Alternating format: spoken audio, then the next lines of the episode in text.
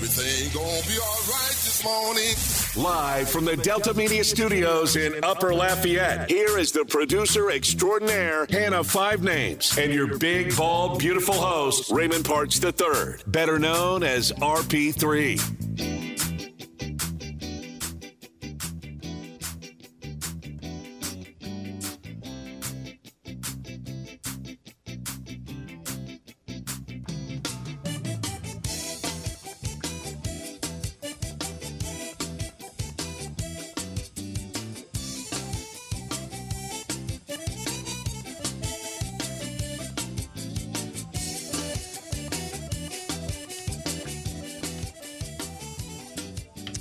That gets you in the mood for the weekend, doesn't it? Little Keith Frank. Get you prepared for the weekend. Get you in a good mood on this Friday morning, March the 25th.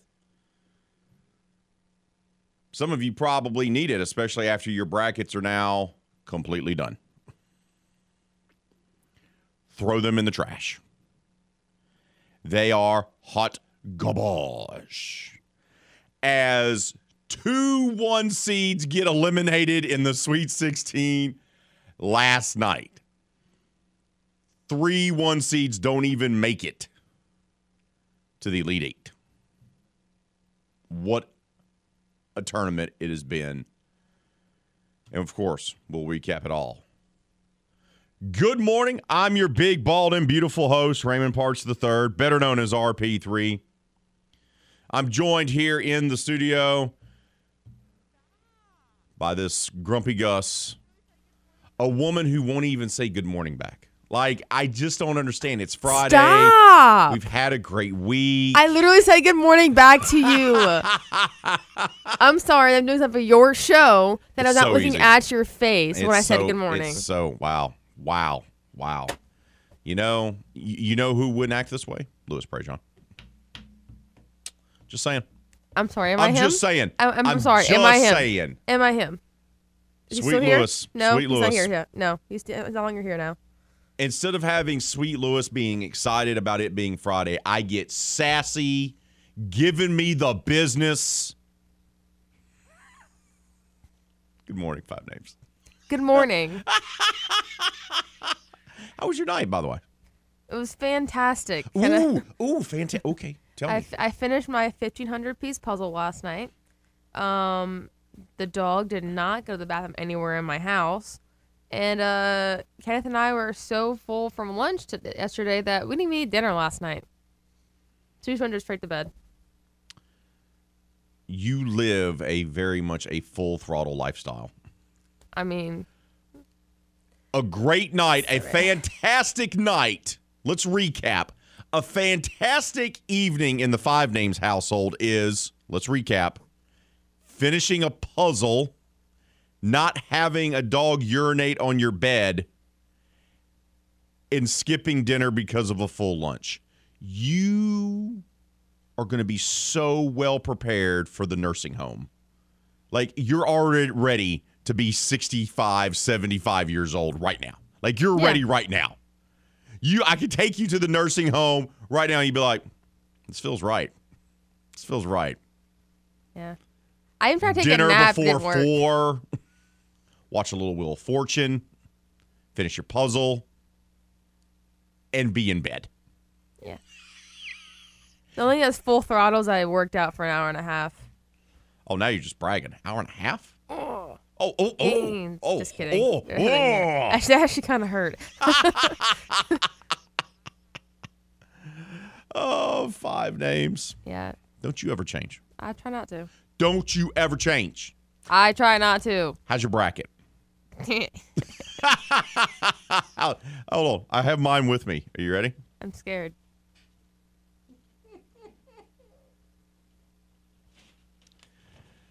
There it is. There's Ray's old bracket. Let's see what I got left here. Hmm. I have a pin? Oh, wait, hold on. There it is. Just, I only had four of eight teams left in the Elite Eight before we started the Sweet 16. we still I still had my national championship which I felt very good about when I filled out my bracket. And my national championship was Gonzaga over Arizona. Well, well, that's not happening. I mean, the one that I filled out after the first like Oh two days of games still had Gonzaga in, but it had Duke and Houston. But then Houston's gonna get beat up by Ohio, but now they're playing Villanova. So there's that.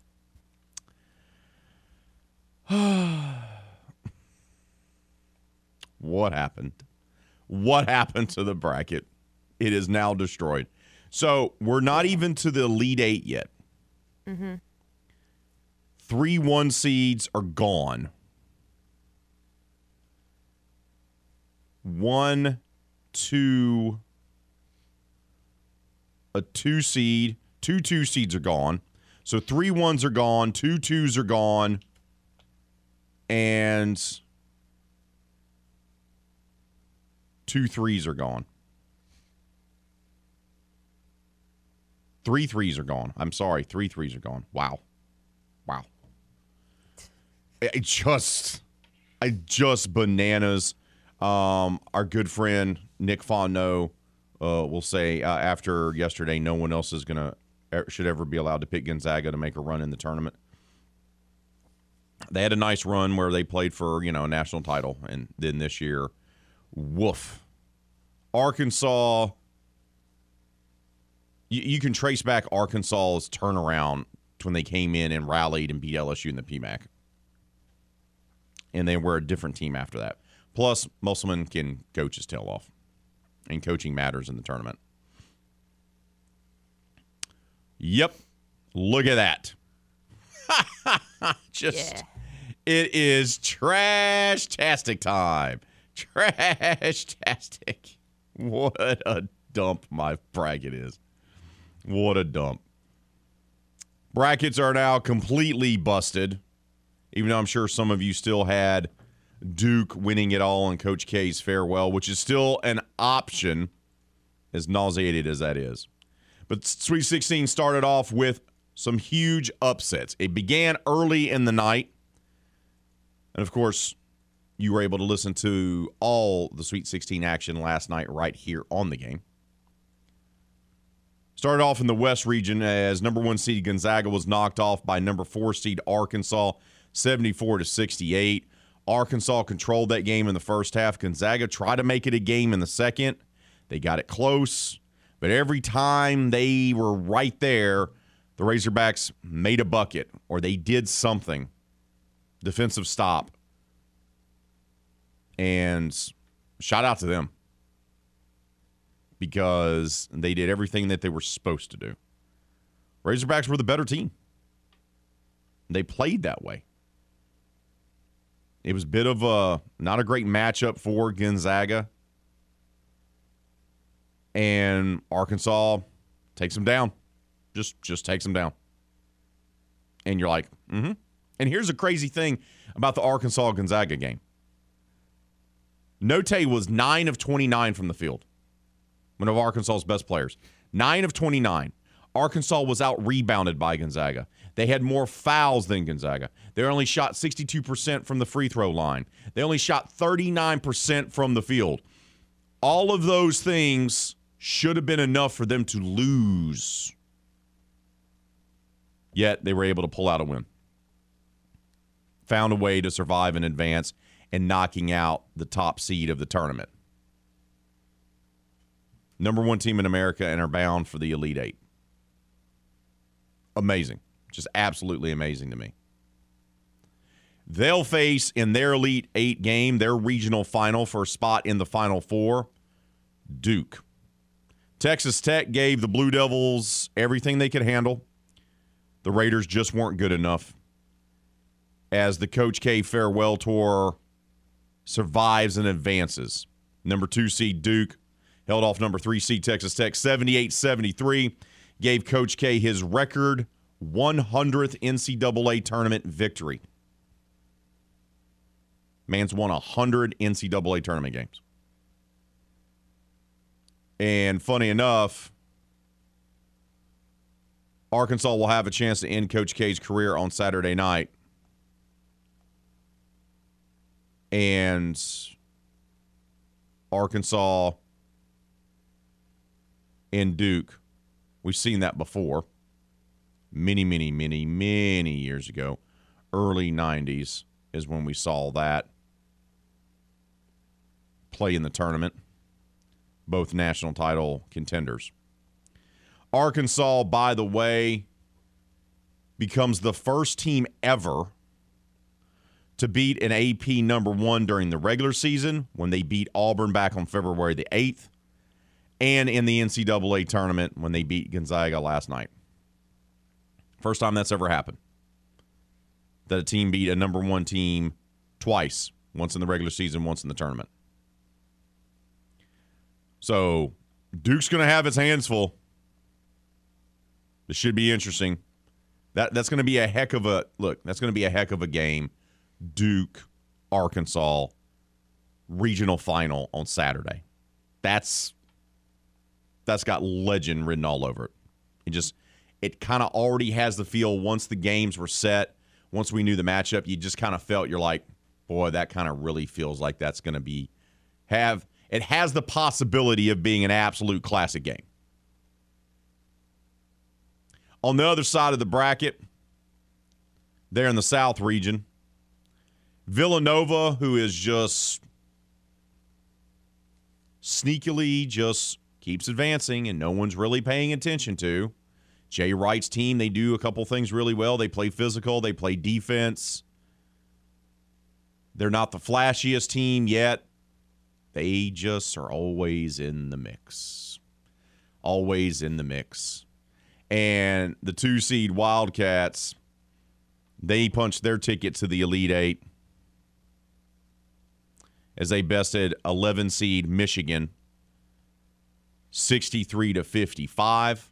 Michigan was frustrated offensively because Villanova's defense does that to you. Michigan couldn't get anything going. Wolverines run, and they had an interesting season where their coach was suspended for slapping another coach, and they were struggling. They did not play well, but they made a little run here in the NCAA tournament, get to the Sweet 16 to salvage their season. But Villanova, uh, look, that's the team to kind of keep an eye on. Nick told us as much when we first started talking about the bracket. He says Villanova is the team that no one's really talking about, and they're two seed. And they have a coach that's won a national title. Watch out for them. But they're going to have their hands full because even though they defeated Michigan last night, number five, Houston, University of Houston, who advanced to the Final Four last year and was in its third straight Sweet 16. The five seeded Cougars, they led wire to wire against number one seed Arizona. Arizona had no answer. Cougars, wire to wire win over the top seeded Wildcats. 72 to 60. That's a 12 point dub for the five seed. And we're going to get Villanova versus Houston. It feels like it's the early to mid 80s. We get a couple of vintage Elite Eight matchups. We get one that feels like it's from the early to mid 80s with Houston taking on Villanova in a regional final there in the South region. And we feel like an early 90s matchup between Arkansas and Duke in the West regional final. The other four Sweet 16 games are tonight. We'll figure out who's going to advance to the regional finals for the East and the Midwest. We'll talk about that and we'll unveil our poll question of the day. That's all coming up next. Right here on the game 1037 Lafayette, 1041 Lake Charles, Southwest Louisiana Sports Station. RP3 came to the station this morning to do only two things. Kick some ass and drink some beer. Looks like we're almost out of beer. Well, it's kind of early for the latter, isn't it? Maybe. Probably. Maybe just a root beer or some flavored water. Back to more kick ass sports talk with RP3 and Company on the game. 1037 Lafayette and 1041 Lake Charles, Southwest Louisiana's sports station.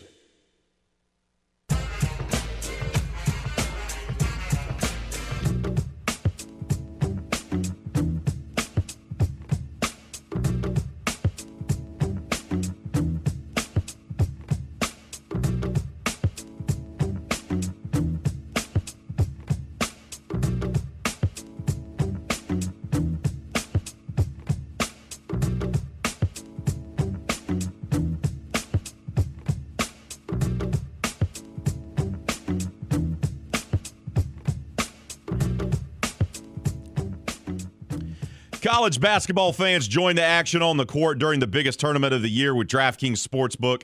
Turn your team's victory into your own big win. New customers can bet just $5 on any team to win and get $200 in free bets if they do. Yep, it's that simple. If they win, you win. DraftKings Sportsbook customers can also bet on college hoops with same game parlays. Combine multiple bets from the same game for a bigger payout. The more legs you add, the more money you can win. DraftKings is safe, secure, and reliable. Best of all, you can deposit and withdraw your cash whenever you want.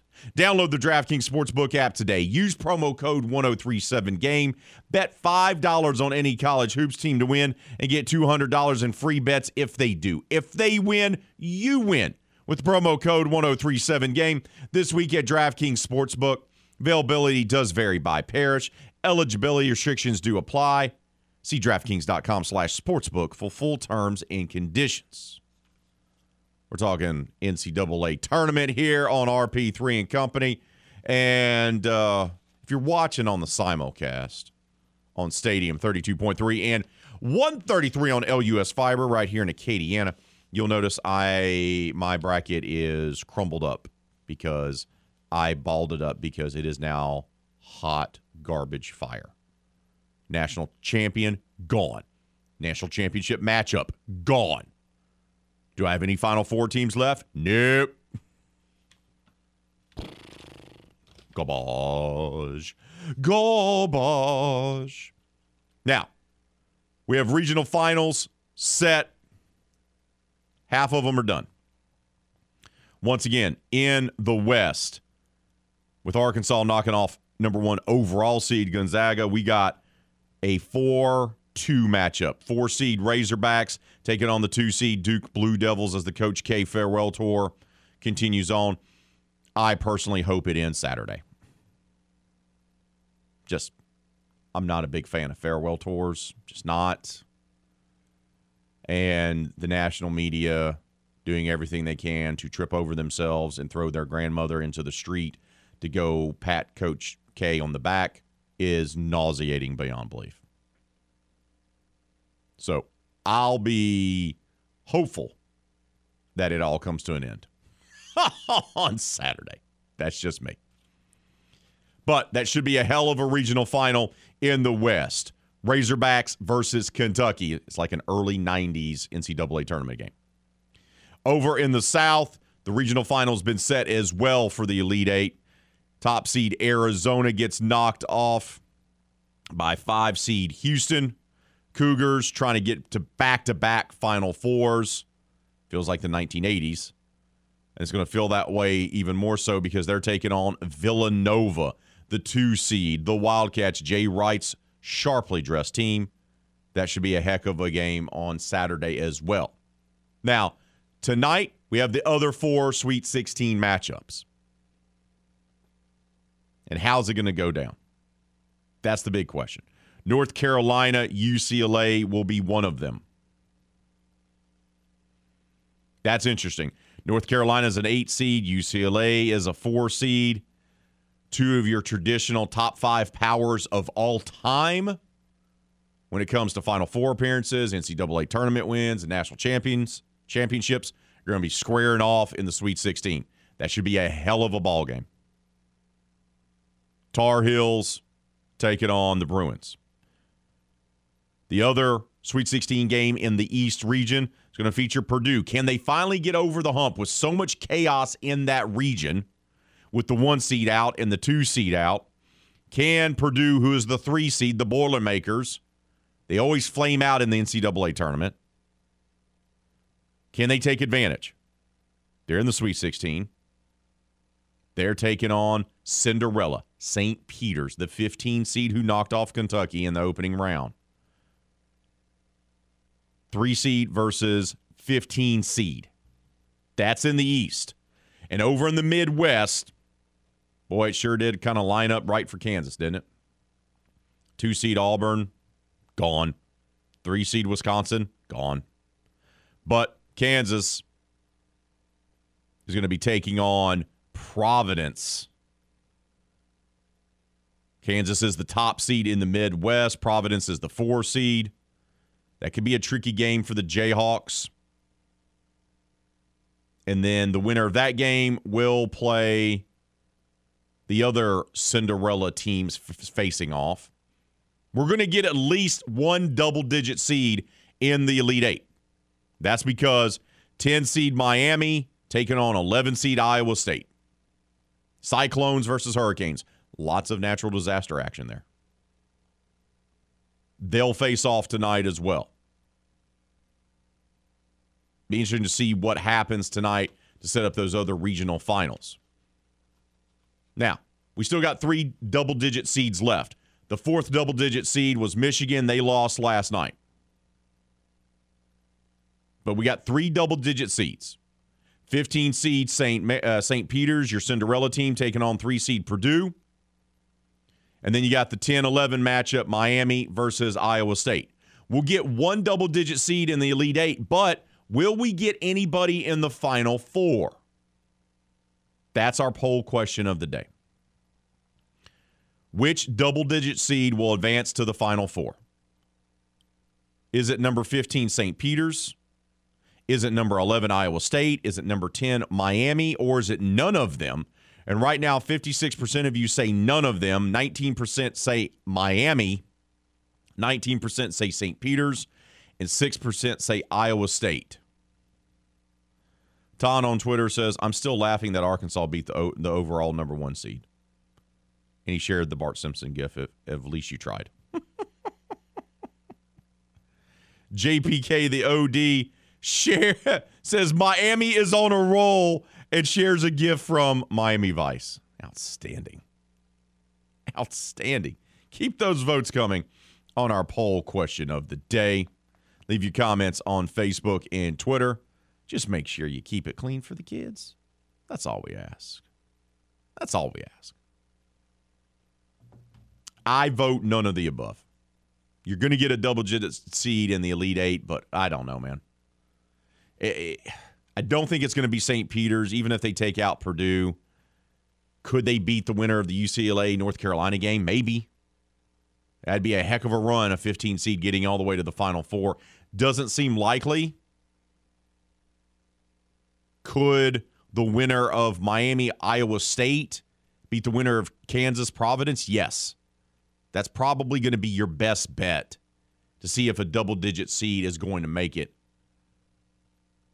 We'll ask that question to our buddy Nick Fano, who will join us later on today's show for cashing tickets, NCAA tournament edition.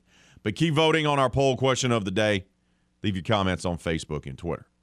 Right now, we got to take a timeout. Woo. We're going to pause the NCAA tournament talk just for a moment. We know it's turning time.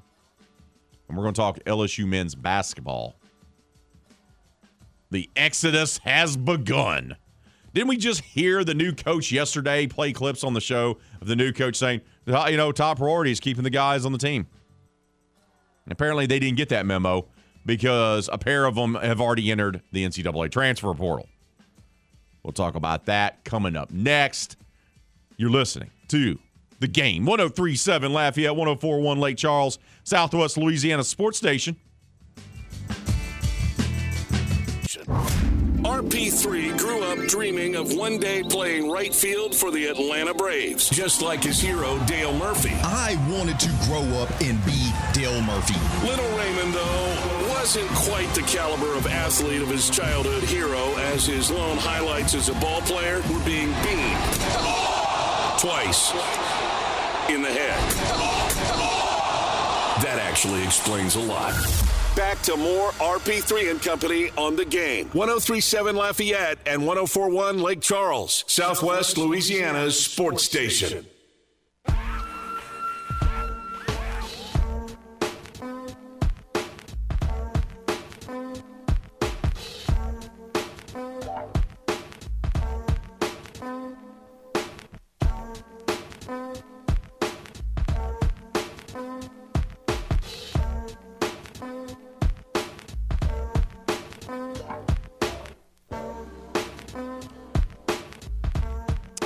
The Hangout Music Festival is returning this summer to Gulf Shores, and the game 1037 Lafayette and 1041 Lake Charles has your tickets to this epic weekend of music. You can score VIP passes by becoming a member of the Game Rewards Club at 1037thegame.com or 1041thegame.com. Don't miss the return of Hangout Music Fest featuring Post Malone, Halsey, Doja Cat, Megan Thee Stallion, Hannah Five Names, just to name a few. That's the Hangout Music Fest, May 20th to the 22nd in Gulf Shores, Alabama. Win VIP passes from the game, Southwest Louisiana Sports Station. What, is there something wrong? Did I say something? Nothing. I mean, I was promoting the Hangout Music Fest, your favorite festival.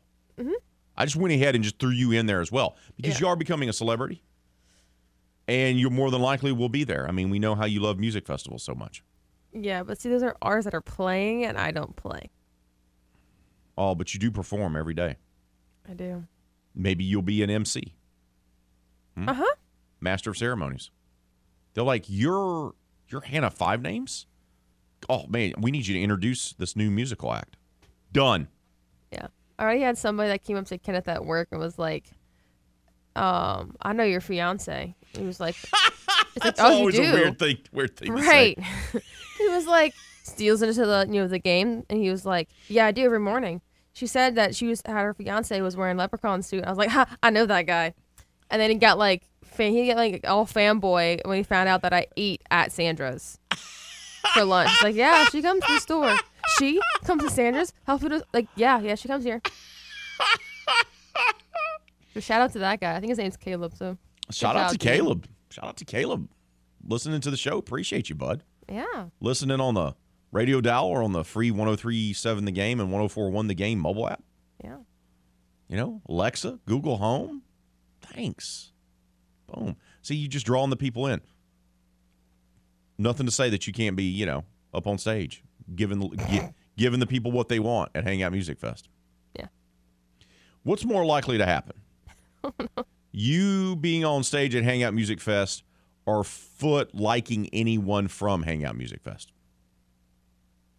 Um, Foote liking somebody at the Hangout Fest because, well, Shaq's gonna be there.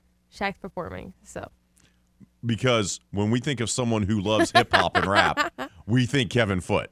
yeah. You should play some hip hop on his show and see what he does. Oh no.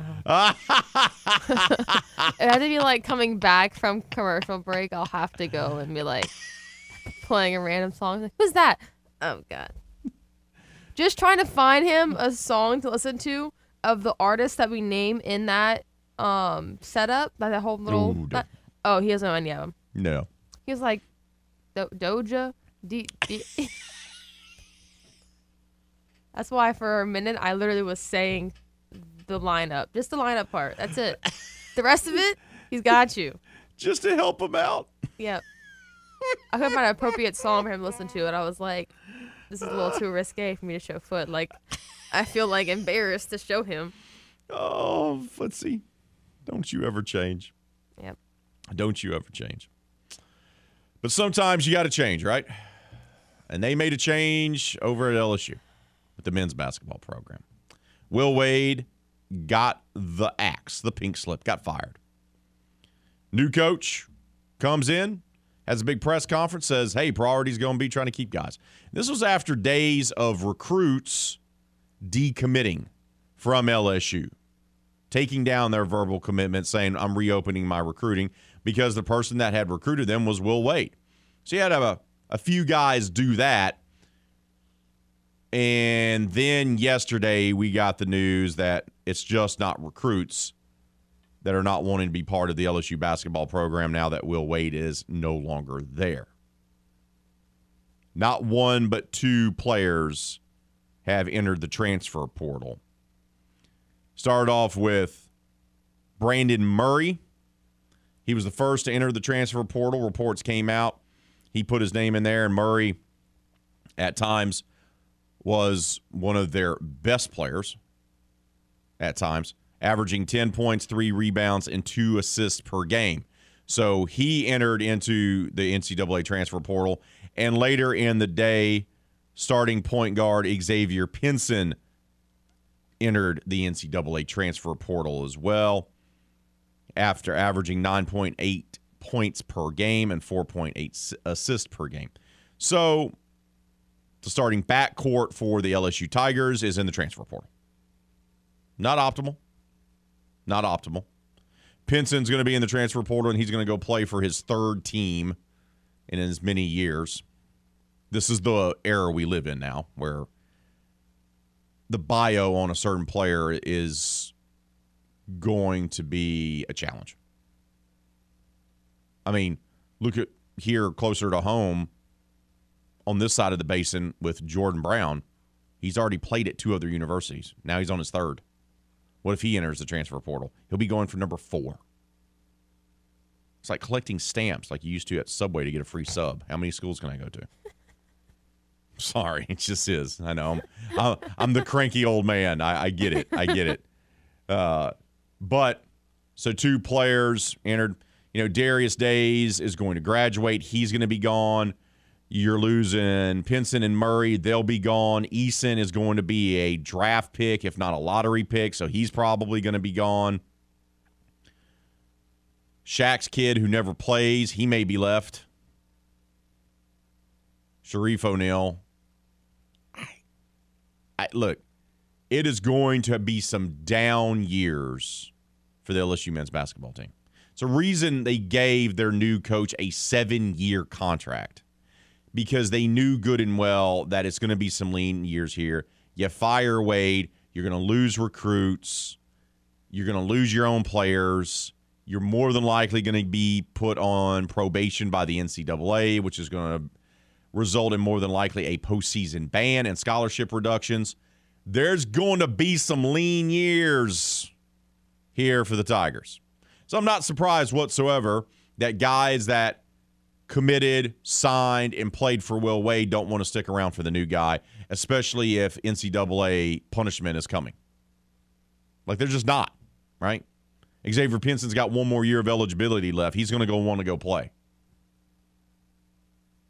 And he'll go to another team and do so. Brandon Murray will go to another team. Who's going to stay? I don't know. I don't know who's going to stay, to be honest with you. Who's left? Who's left to pick up the pieces? Who is the new coach going to be able to recruit and sign? Because that's a tough sell, too, especially for basketball. Because you're asking guys to come and be part of a program where they're not going to be able to play in postseason tournaments. No NCAA tournament, no NIT, no Florida Panhandle Community College Invitational, whatever those tournaments are, because there's a ton of them out there. There'll be none of that. And you're going to be handcuffed talent wise because you're going to have scholarship reductions. So you're going to have walk ons on the team getting minutes. This is how this works. You're going to have to recruit guys that maybe fall through the cracks a little bit. You're going to have to recruit guys that probably don't have aspirations for the NBA or not don't have realistic aspirations for the NBA and are more likely to stay with you for 4 to 5 years, right? Graduate, get their degree.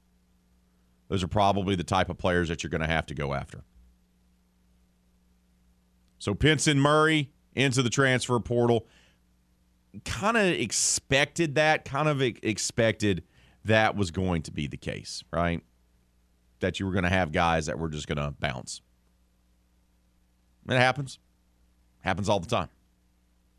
So we'll keep an eye on what happens at LSU.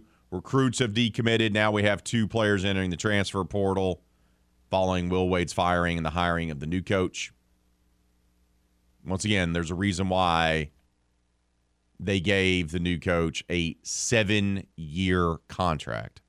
Essentially, two of those years, two to three of those years, are just going to be gimme years of dealing with the NCAA punishment.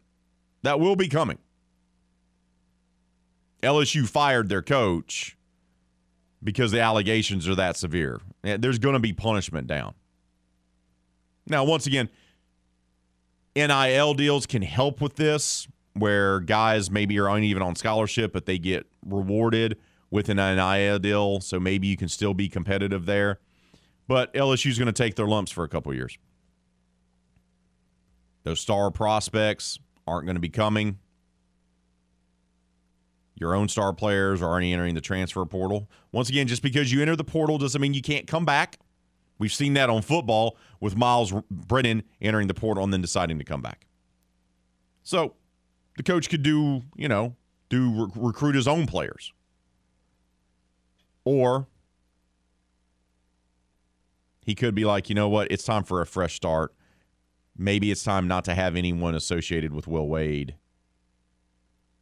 Maybe he's not heartbroken that guys are leaving that were recruited by Will Wade, if that makes any sense.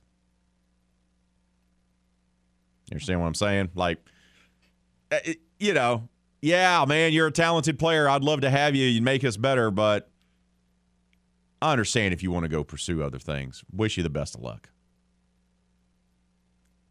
Just saying. Yeah, sometimes when you need to clean house, you, you can't do it, you know, you can't do it halfway. You have to do it all the way sometimes.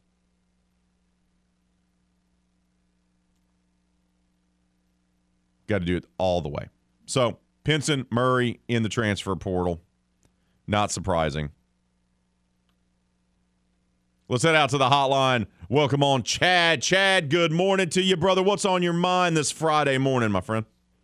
Good morning, guys. Good morning. Yeah, man, this coach coming in, he's done more with less. Uh, Correct. meaning Less. He's done. He's had you know two, three stars, and you are right. You, you, you took my uh, the words out of my mouth, man. The NI deal has got to come out uh, big, and LSU can't do that. Uh, get some uh, get some young freshmen in here. Uh, they might have to, you know, uh, face the allegations coming up. Well, probation's coming up, uh, and then uh, just just grow with this coach, man. Uh, but anyway, man, happy Friday and medium rare like always. Thank you. Oh, Chad. Yes. Yeah, look. I think that's another reason why Woodward hired him. I think he hired a guy that has proven that he can win and put together a winning program without getting the best prospects. Yeah. Because that's where LSU is going to have to be for a few years. And once you get established, then you can get better recruits. But he got he brought in somebody that's clean by all reports, that doesn't have the, you know, Rick Pitino scent about them. And going to run the program clean and knows how to recruit and coach up guys that he has. Does that mean that LSU is going to compete for SEC championships the next three years? No. Does it mean that they will be competitive? Yes. And that's probably your best case scenario. Have a winning record, be competitive, and start establishing the right culture in Baton Rouge instead of the wrong culture in Baton Rouge. They even said that in the press conference before he came out, and they were like, "We're introducing, you know, Matt McMahon," which we all knew he was the new head coach. But they kept saying we have a formative person, we have a formative coach, and we're excited for the culture to come back to LSU, and we're excited to see what's going to happen with him, and we're excited for the change. They just kept saying how excited they are and how he's a formative coach and that Mm-hmm. he's going to lead the team the way they think they should be led and everything else. It's not a splash hire. It's a smart hire. It's a hire that's going to help clean up your program. Whether or not he can have you compete for championships, that's a whole different question. And you're not going to know that because they're going to be handcuffed for a while. But this is kind of the smart move. What do we need to do? This is a guy that can coach him up. Great. He can do less with more. Great. he's going to be committed to being here and not want to bail while we go through tough times. Awesome. Oh yeah. There you go. I don't know how many times I think I heard him say in this entire 20 minute press conference, saying, "I love the culture at LSU. I love being at LSU. I love being in Baton Rouge. It's an amazing place. I'm so excited to be here. My family is so excited to be committed to this place." I think I heard LSU maybe 60 times. I was so hoping in his opening press conference he'd have a little fun with it and say that, you know, when asked why did you take the LSU job, he just kind of looked to the ki- looked to Scott Woodward and go, "Oh, because Scotty made me a strong ass offer." Because that's what Will That Wade said on the wiretap discussion. that would have been funny. but he did. That was a missed opportunity. But it's fine. look, it's a smart hire. Is it a sexy hire? No. Is it going to put butts in the seats like Kim Mulkey did for the women's game? No. But it's what LSU needs right now because what Will Wade did, allegedly did on their watch, is going to set the program back now for a few years. Just is because the NCAA is going to punish them. That's Yeah. going to happen. Just gotta wait till next season. We got to take a timeout. Talk a little Korn Ferry Tour when we come back. That's right, Lake Charles Championship, round one in the books. We'll give you a recap who's atop the leaderboard and who's around the top of the leaderboard. That's all next, right here on the game. 1037 Lafayette, 1041 Lake Charles, Southwest Louisiana Sports Station.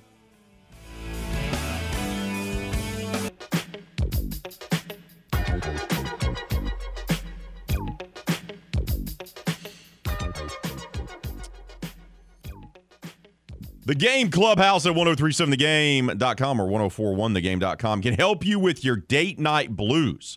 That's because once you become a member of our rewards club, you'll have the opportunity to win excellent prizes like a $50 gift certificate to Half Shell Oyster House.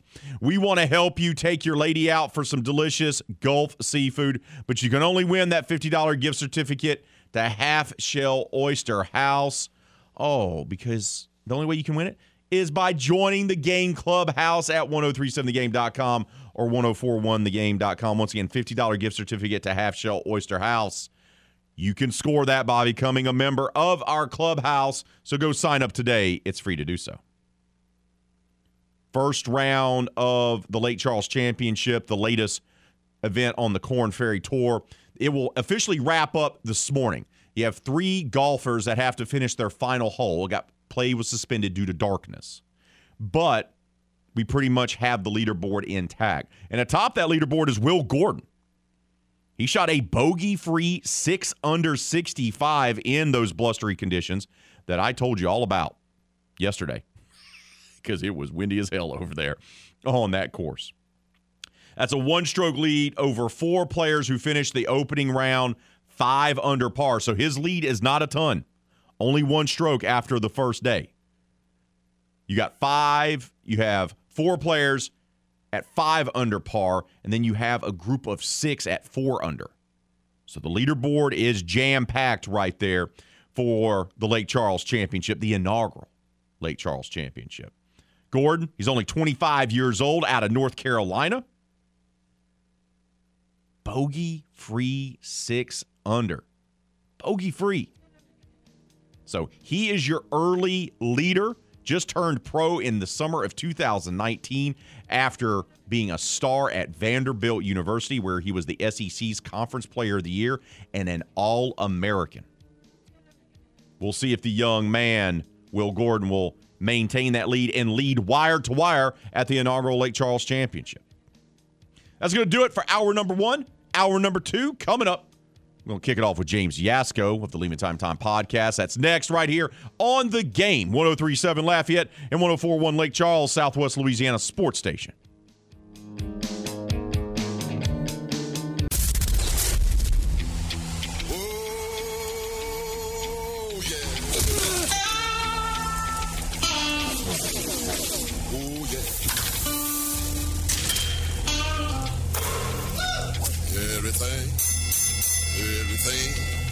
Everything, gonna be all right this morning. Live from the Delta Media Studios in Upper Lafayette, here is the producer extraordinaire, Hannah Five Names, and your big, bald, beautiful host, Raymond Parks III, better known as RP3.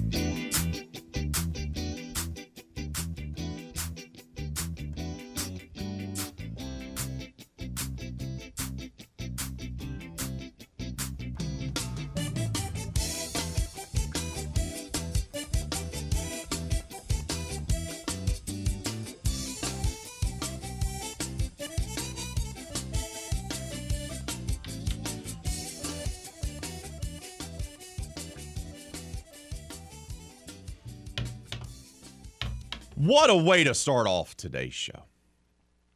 NCAA tournament talk. My bracket completely now busted. I still had the national championship heading into the Sweet 16, still had my national champion, even though I lost two Final Four teams on opening weekend. Well, those are gone now. so I don't have a single Final Four team. Uh, my bracket's done. I threw it in the trash. Exciting night of action on the hardwood. Make no bones about it. NCAA tournament will continue on Sweet 16 tonight. Elite Eight matchups this weekend. And when we get back on the air on Monday, we'll know the Final Four. You'll be set. You'll be set. We asked you, though, for our poll question of the day. There's still three double digit seeds left in the tournament. Number 11 seed Michigan was eliminated last night. You still got number 15 seed St. Peter's, who's taking on the three seed Purdue. Peacocks versus Boilermakers. What a matchup that can be. On the other side of the bracket, Iowa State's taking on Miami. That's an 11 10 matchup. So we're at least going to get one double digit seed in the Elite Eight. But will anyone have the opportunity to be able to make it to the Final Four? That's our poll question of the day. Right now, 53% of you say none of them. 30% say number 10 seed Miami. 13% say number 15 seed St. Peter's. And only 4% of you say number 11 seed Iowa State. Keep those votes coming on our poll question of the day. Leave your comments on Facebook and Twitter as well. Just make sure you keep it clean for the kids. But right now, it's time for us to talk baseball, talk Houston Astros baseball, talk spring training, talk Carlos Correa signing with the Minnesota Twins? What? It's time for us to talk to our buddy from the Lima Time Time podcast, also a contributor for the Houston Chronicle, and a man that's beginning a legendary career as a soccer coach. It's the one and only Mr. James Yasko. James, good morning. How are you?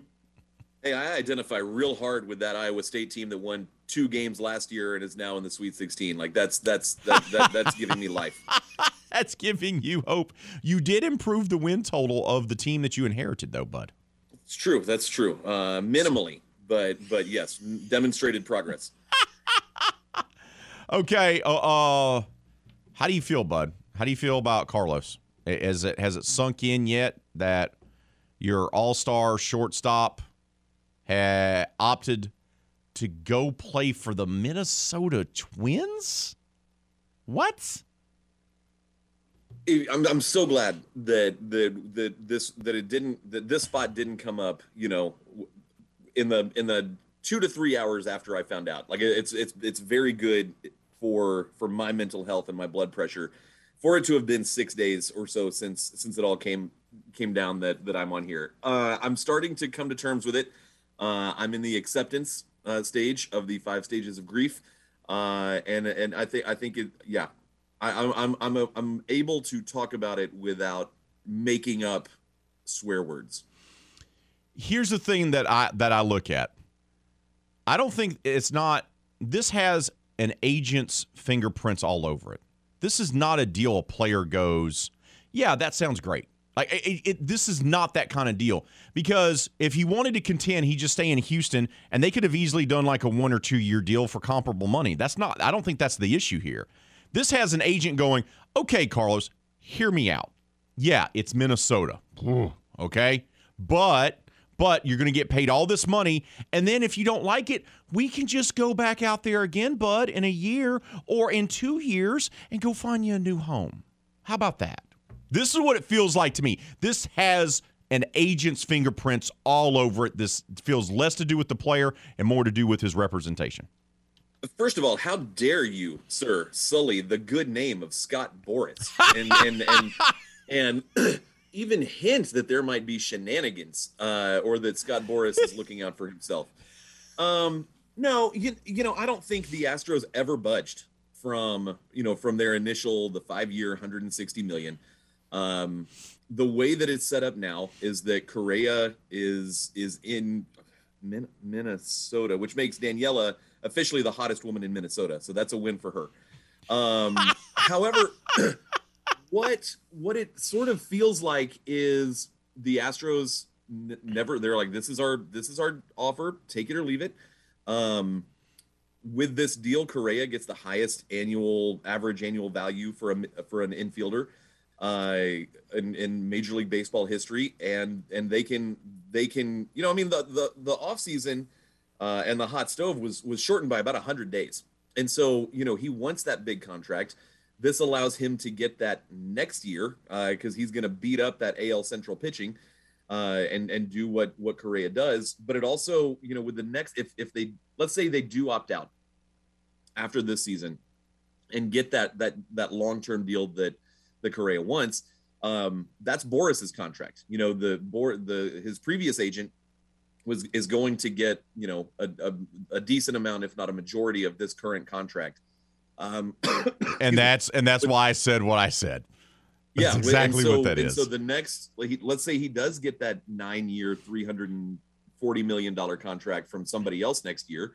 Um, you know that then then Boras gets that gets that commission, and we all know that he's hurting and he has a family to feed. And uh, the five hundred million dollars worth of, of deals that he signed, you know, before the lockout, that that's that, that's not going to get it done. How funny it would be if the Twins struggle and they put Carlos on the trade block and he gets traded back to Houston. That'd be kind of funny. Um, I'm just saying. I'm just saying. So they're going to bring up the young buck, right? The youngin has to come up and he's going to have to deliver. What can you tell us about the new starting shortstop for the Houston Astros? So every time, every time the Astros make it, or a, or a baseball team, I, with, the exception of the Rockies, the Rockies are a poorly run franchise. Um, I, I go back to I was talking with someone in the, the that was in the front office, and I and I asked how much more. You know, we, we have baseball reference, we have fan graphs, we have Statcast data, we have Baseball Savant. All of this information is at our fingertips.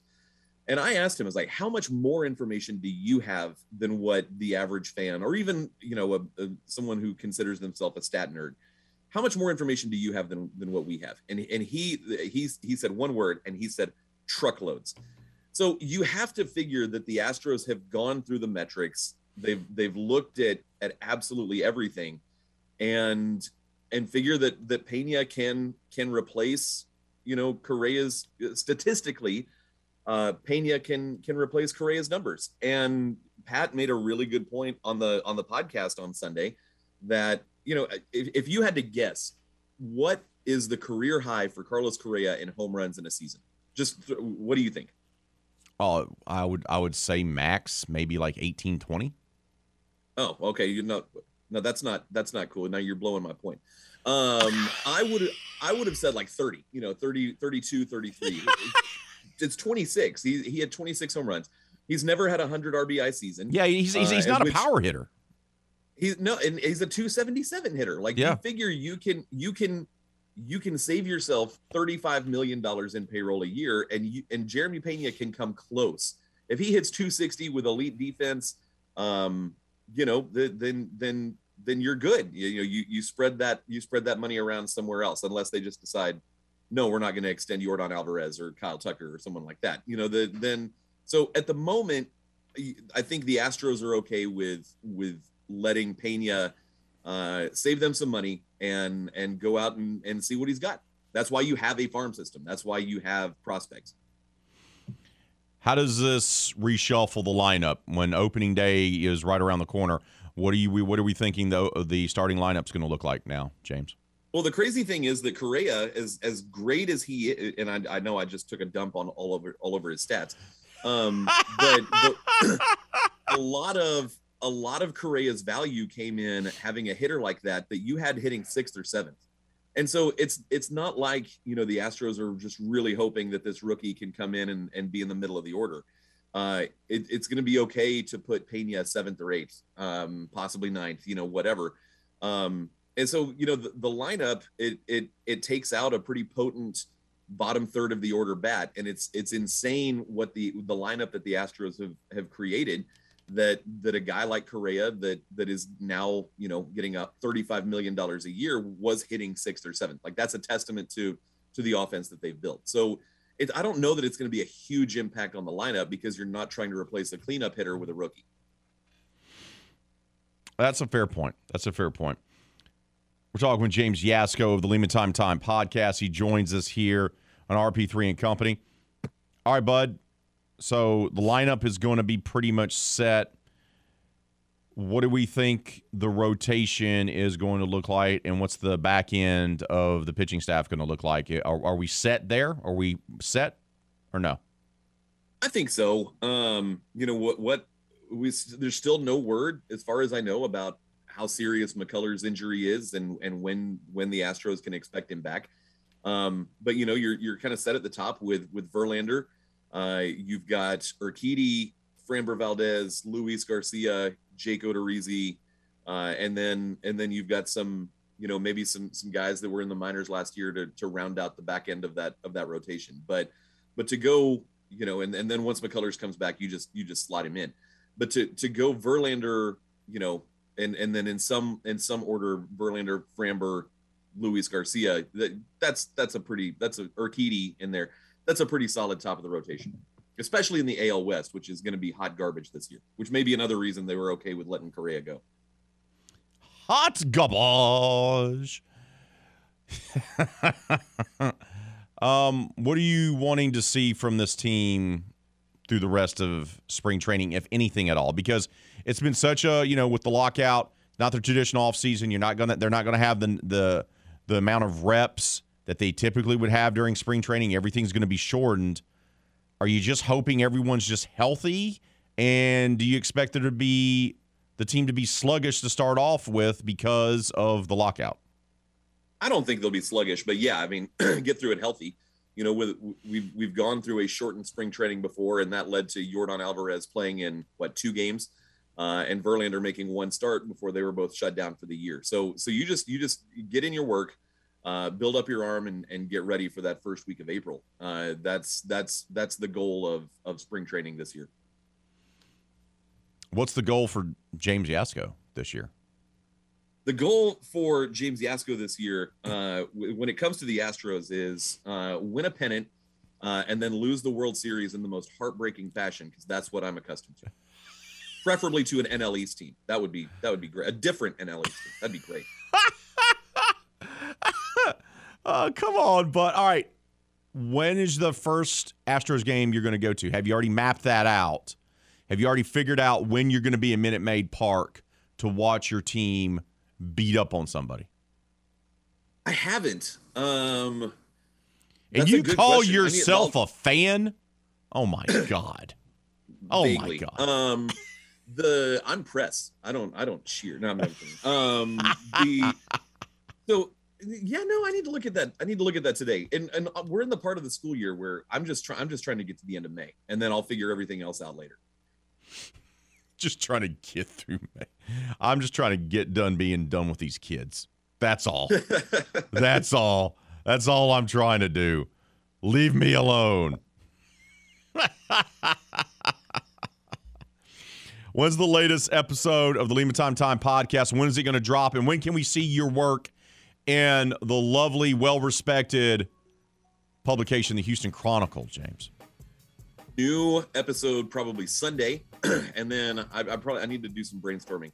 Uh, I did a an, an article explaining brief, way too briefly, uh, MLB's antitrust exemption uh, that came down from the Supreme Court in the early 1920s. Uh, and if there's anything that that that you will 100% drive a car through a paywall for, it's it's uh, hundred year old labor history and, and legal cases. quickly the decision to release the documents involving the yankees and cheating what do you think is going to happen from that Nothing. I don't because because too much time has passed. You know, if, if it had come out two years ago that hey, the, and it, and it was coming out, the Yankees were doing the same thing.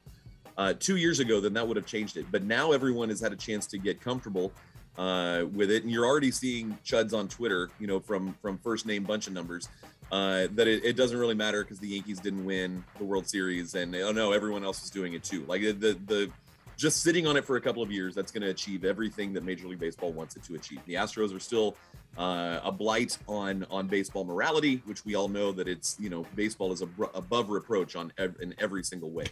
Uh, so so no, not, no, absolutely nothing's going to happen. It's going to be great, and it's going to be great for for us Astros fans uh, if if the Yankees get sort of torched in the press. But uh, but for the to the average fan, it's not going to change a thing.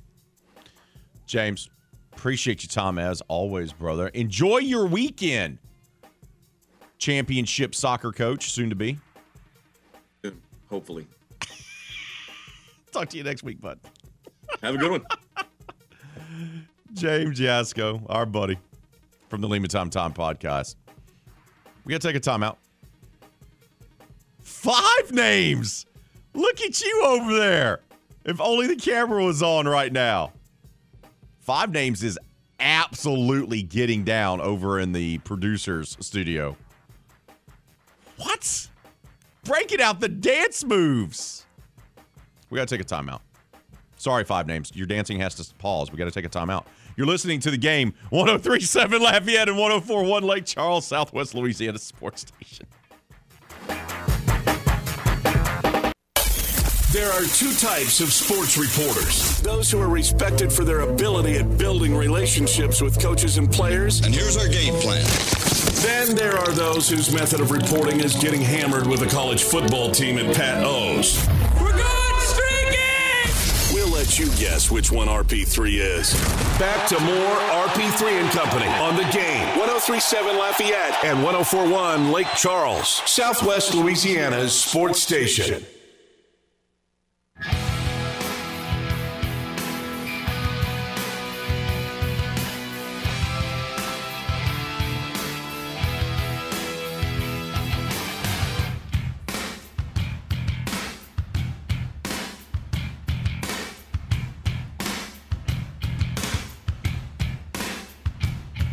On the game, Southwest Louisiana Sports Station wants to give you a chance to score the ultimate crawfish boil. Brought to you by J&J Exterminating, Kramer Equipment, and Cody's Crawfish. You can win two sacks of live crawfish, a pot, a burner, an ice chest, a tumbler, chairs, a $500 Visa gift card.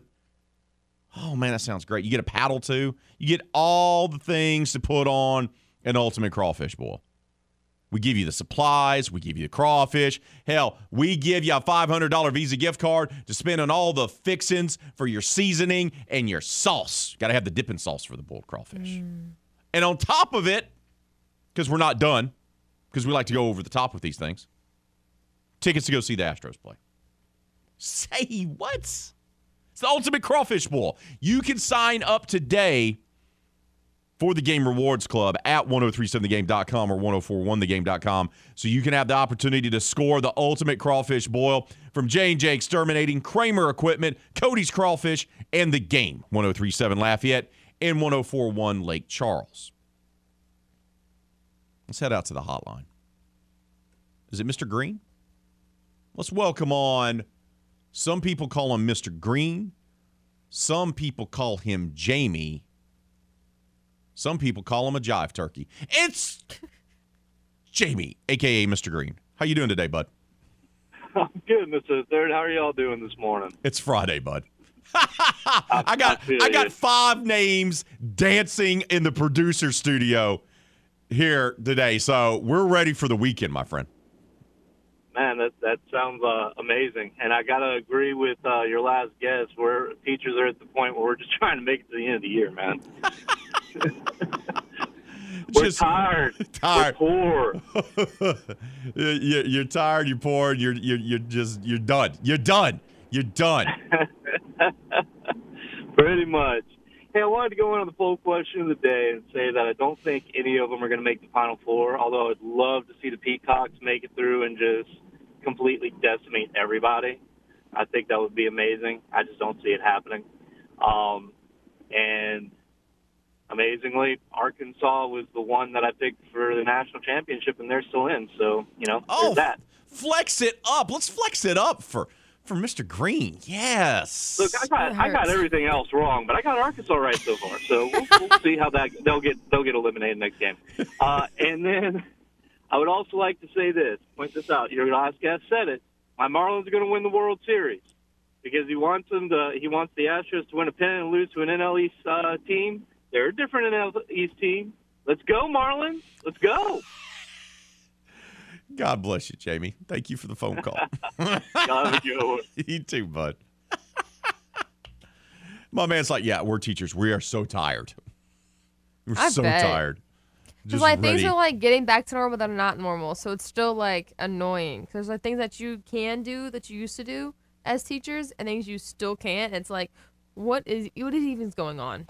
Like, do you have tests? I think I made you a test. I'm not sure. I think I did I make you a test? I think I made you a test. I like that. I like that.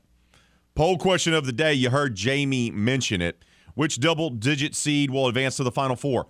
There's only three left in the tournament. Number 11 seed Michigan was eliminated last night in the Sweet 16. You have number 15 St. Peter's. Those are the Peacocks. They're taking on the three seed, the Purdue Boilermakers, tonight in the Sweet 16. Then you have number 11 seed Iowa State taking on number 10 seed Miami in a Sweet 16 game tonight. So we'll at least get one double digit seed to the Elite Eight. But then the winner of that game would have to play the winner of number one seed Kansas and Providence. It's going to be tough. It's going to be tough to see if a double digit seed can get to the Final Four this year. Right now, 48% of you agree with Mr. Green and RP3, with none of them making it. 28% of you say number 10, Miami. 21% say number 15, St. Peter's. And 3% of you say number 11, Iowa State. Texan and Acadiana has commented. I'm going to stop you right there, Texan and Acadiana. He woke up. He's bringing. He's trying to bring some salt to the, the to the discussion. He says, "Hmm, funny how we've gone from Houston being upset in the first round to the lead Eight. Sorry, just woke up. The game didn't end until late. Let me tell you something, Texan and Katie, and I got my damn bracket right here. He's referencing a comment by Nick Fontenot about he predicted Houston to lose in the first round. Right here in my bracket that's crumbled up and marked up all to hell because it's destroyed. I have Houston winning their first round matchup against UAB. I had them advancing. Now, did I have them advancing past the next round? No. No. But I did believe enough in them to say they would win their first round game. And I believe Hannah Five Names did so as well on her bracket. I have him in the Elite Eight. Fine words, five. Fighting words, five names. Texan and Acadiana. Friend of the show. What's going on? We've already given him the moniker number one Houston Cougar fan of RP3 and Company. Right. What else does this man need? Maybe he has told said out loud that he's my number two fan. Oh, oh, this is what it's really what about. It. Oh, I see. I see. He was upset by Nick Fondo picking UAB over Houston live Mm-hmm. on the air. And then you mentioned that he was Number two. your number two fan. Yeah. No one really can come above Doug. Even Kenneth agreed. Wow. Kenneth was like, yeah, not even me is your number one fan. It's Doug. Wow. wow. So maybe Texan and Acadiana, his feelings are hurt. Maybe he needs his Cougars to make this run to make him feel better. Maybe. Because he's not feeling good from RP3 and Company. We got to do better. Our bad, Texan and Acadiana. Our bad. Sorry, bud. Our bad. We'll try to be better. I told you it's Friday. We got shenanigans all day long. Robert Duplichan has chimed in uh, with a GIF that says, I would call that zero G. Keep those votes coming on our poll question of the day.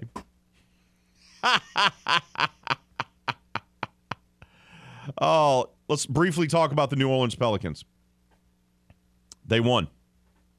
Devonte' Graham hit five three pointers last night on his way to a season high 30 points, while CJ McCollum chipped in 25 as the Pelicans defeated the Chicago Bulls, one of the best teams in the Eastern Conference, 126 to 109. Now, they are currently, as it stands today, March 25th, they are tied, tied with the Los Angeles Lakers.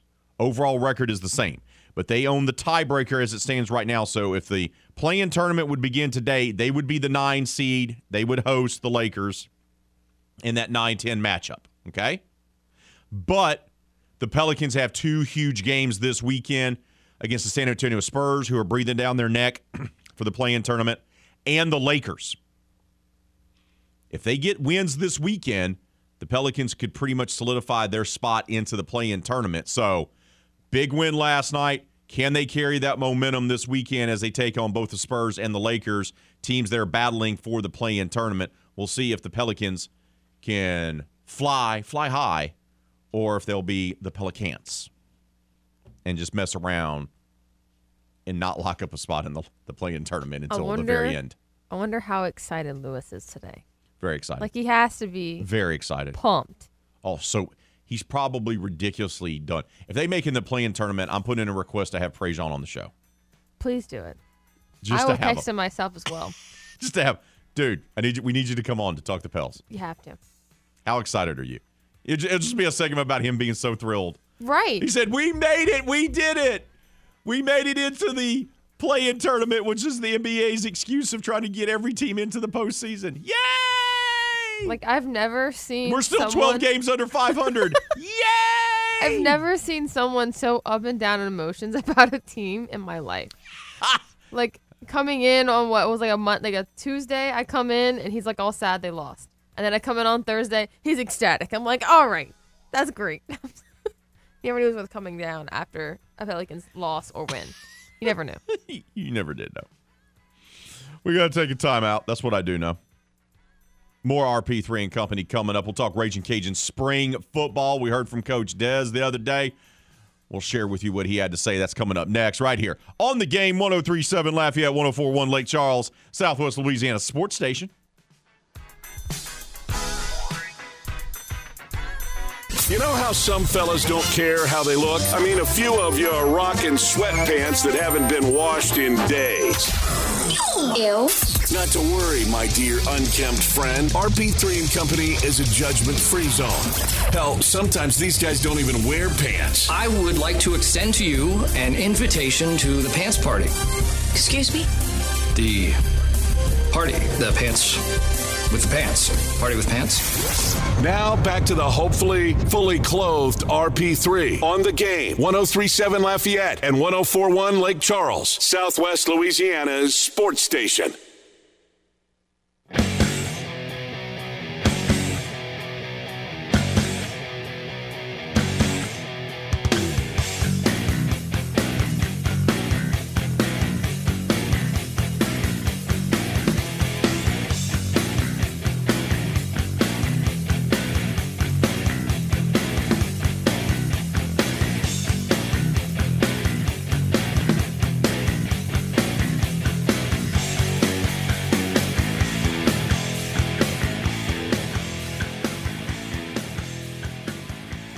The fact how the fact that we even get through a show is amazing feat. there are days where I go, "How the hell do we even get through a show?" There's just we we have too much fun. Look, we set the tone for the day. You want serious, passionate takes? That comes with Kevin Foote and footnotes. You want to have legendary guests, show stopping, jam packed guests. If you want 12 guests in a two hour show, that's the Jordy Holberg show. You want two guys to discuss how great their hair is, that's that's crunch time with me, Gezimesh. But if you want straight up shenanigans to set your day on the right foot, then that's RP3 and Company. Yeah, That's what we provide. you're welcome. We are what we are. Have you ever changed that somebody calls and say, "Do you need help? Are you okay?" if you call in and you hear that our three-hour show is just uh, bland, Yeah, there's call something there, there's something amiss. something, going on. There's something amiss. We we well, look, we have fun. Why shouldn't you? Right? Right. Why shouldn't you have fun? Why shouldn't you have fun? You know, know. Cyndi Lauper said girls just want to have fun. Does that apply to you? Do you just like to have fun? Yes, it actually was my when I turned double digits. That was the theme of my birthday party. It was girls want to have fun. So when you turn 10, Yeah, there we go. it was also my golden birthday, by the way. You you what? It was my golden birthday. What's a golden birthday? When you turn the same age as the date of your birthday. I was not made aware of this. Are you serious? I'm not a big birthday guy. Neither is Kenneth. It's kind of annoying. His dad's like, "Can you tell your Guys, uh, guys Can, typically. can you tell your future husband to like call his dad? Like it, it was his birthday, and I wanted to talk to him. He didn't answer me. I was like, you know, your son does not like his birthday, right? like to him, it's just a day. I'm usually working. Yeah. You understand? Like my birthday's September 13th, so I'm, I'm, I'm. That's that's college football, high school football time, like pro football. Like I'm usually working. My You're wife's always like, "What are we going to do for your birthday?" I was like, "Well, what are we going to do on the Tuesday after?" Because I'm not, you know. She made me one year. It was a battle.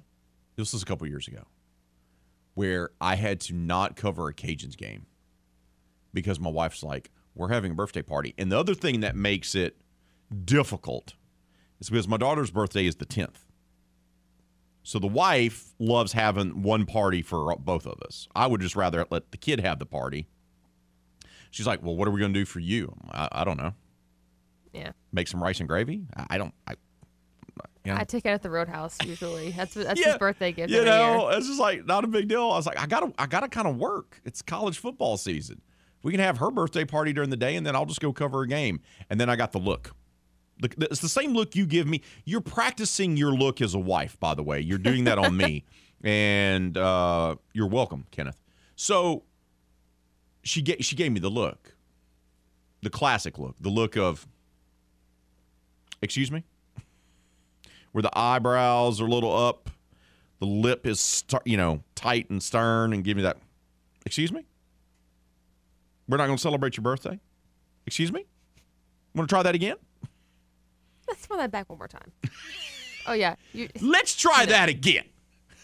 I'm like, so I guess we're going to be celebrating my birthday as well. Yeah, see? It's not hard. like, I yeah. like my birthday. Like I like being like you know I dress up. Usually I put Yeah, makeup see, on. See, that's a girl's thing. That's a girl's thing. That's a girl women woman thing. Like all of a sudden, I woke up one day and women were like, "I'm having a birthday month." What do you mean you're having a birthday month? Yeah, no, I don't do all You that. were only born on one day. You weren't born for the whole month. yeah. Okay. What are you doing? I usually go and remind my mom that like you know that technically all of us have a birthday right now because all of my siblings, me, my two brothers, were both set. Our due date was originally her birthday. All three of us. And I came early and they came late. I was like, hmm. True story. Our daughter's due date, my, my wife's due date for our daughter was my birthday. And my my wife was far more excited about that than I was because I wanted our daughter to have her own day. Like I was like, I, I don't want her. As cool as it would be, I also would be like, I don't want her to have to share her birthday with her dad, right? So we find out, you know, we're going going through the process, and the the you know the the lady doctor, the baby doctor, goes, OGYN. yeah, there you go. Thank you. goes, goes. Okay, great news. It was like one of our final appointments. Great news. Your baby's healthy and you're healthy. We're like, awesome. Bad news. The baby is not going to be coming out on time. Like, this baby is comfortable and does not want to leave. So we had to make the decision to have the baby early, right? So I was like, well, well, doc, why can't we just have it on the birth on, on Saturday? He's like, well, we don't do that on Saturday. Okay. He goes, and I'm leaving out of town on Friday. so he's so that takes out the 13th and the 12th. So the doc looks to me with a straight face and is like, well, uh, we could, you know, we could deliver her on the 11th. I said, doc, time out. You you you want me to have our daughter born on 9/11? He's like, yeah. He goes, what about the 10th? I go, there you go. Yeah. My my, my high school best one of my high school best friends, her birthday's 9-11, and I was like, I was Happy like, birthday. I was like, "Oh, okay, doc. So that's that's why our daughter was born on the 10th. By the way, I'm gonna give a shout out to Tina because she just texted me and said, "I hear y'all," as well as my father-in-law, who says my his son has still yet to acknowledge him of his birthday text and call. Oh man. See, yeah. but see, that's that. See, that's what it is. When, when you get married, you have to be. It's all about the compromise. So, like, you know, for years, I was like, I don't care about my birthday. I'm just gonna go cover events, and that's my job.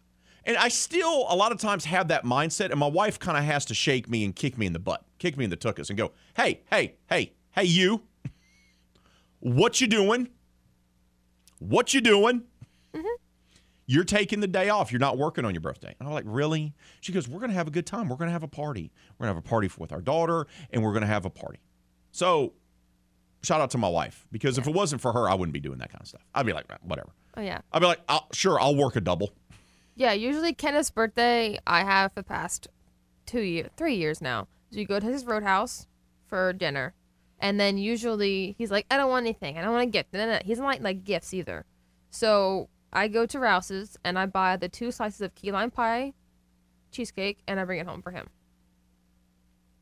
See, That's what he gets. He's key lime pie. now I got good friend, friend of the show, and my broadcast partner for high school football, Chad Jones, Mr. LSUE, says, We work in September with three exclamation points, but I want to attend the Raymond Hattie birthday party celebration. There you go, wife who's listening. He'd also like to be hooked up with the shirt. Someone asked me on Instagram for that. So you need we need to make sure to invite Chad to the birthday soiree this year Got it. for Yeah. Hattie. You'll be invited as well. I hope so. Oh, yeah, of course you will. My daughter's sending you videos with congratulations. Shout out to my daughter. Have a great day at school, baby girl. Kill the day. you got You this. go walk into that school and you own it. You own the day. She said Hattie would like to say to tell her daddy that she would happily share her birthday with him. Got a great kid, man. You Got a do. great kid. At HB one, man. HB1. Ooh. HB1 RP3 birthday bash. Ooh, I can see the flyers now. My wife is, uh, she's, she, I, I probably beat her to, yeah, she's already making it, going Yeah. on Shutterfly or something, making those now. Oh yeah. It's, it's March. All right. I got a birthday present in my head now for her. Oh, you do? Oh yeah. Oh, no. That, that could be dangerous. It's nothing with noises, promise. Everyone hates noise things for their children. So no, nothing with noises. Oh. We got to take a timeout. when we come back, this is what happens, man. We just we, we, we we're like we're going to talk about something and we just go in another direction. Oh yeah. Mhm. But that, that's how this works. This is why we have so much fun on our show. When we come back, we will talk Raging Cajun spring football. We'll hear from Coach Dez. That'll be coming up next. That's how we will close out our number two here on RP3 and Company. You're listening to the game 1037 Lafayette, 1041 Lake Charles, Southwest Louisiana Sports Station.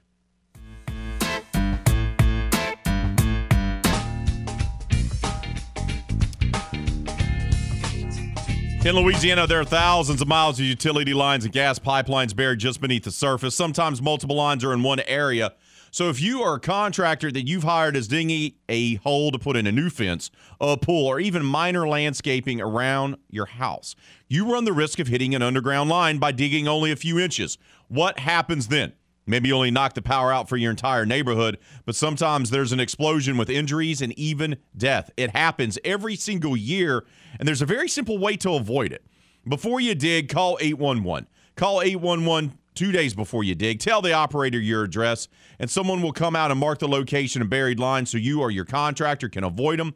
It's simple, it's free of charge, and it's the law. Louisiana 811 operates 811 as a public service and to promote public safety. Louisiana 811 and the game 1037 Lafayette and 1041 Lake Charles remind you call 811 and know what's below before you dig. Raging Cajuns are in the midst of their spring football season, gearing up, preparing, and there's plenty intrigue for Coach Des taking over first year as the head coach of his alma mater. And quarterback's the big one of the big question marks for this team. Levi Lewis, four-year starter, captain, leader of this team of this program is gone. He's graduated. He's moving on. And they got a slew of guys on the roster that are trying to vie to be the new guy.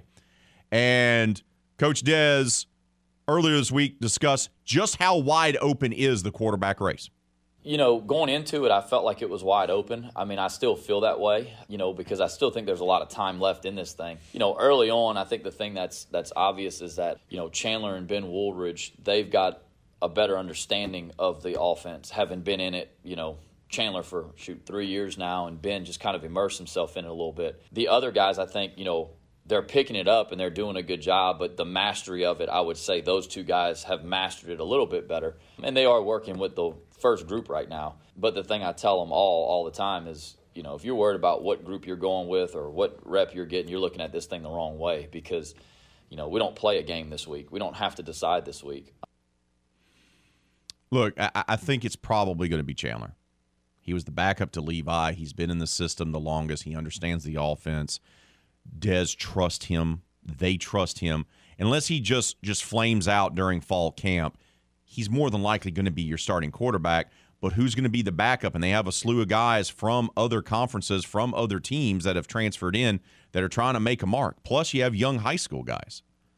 And how about those young quarterbacks? How have they looked so far during spring practice? This is what Des had to say.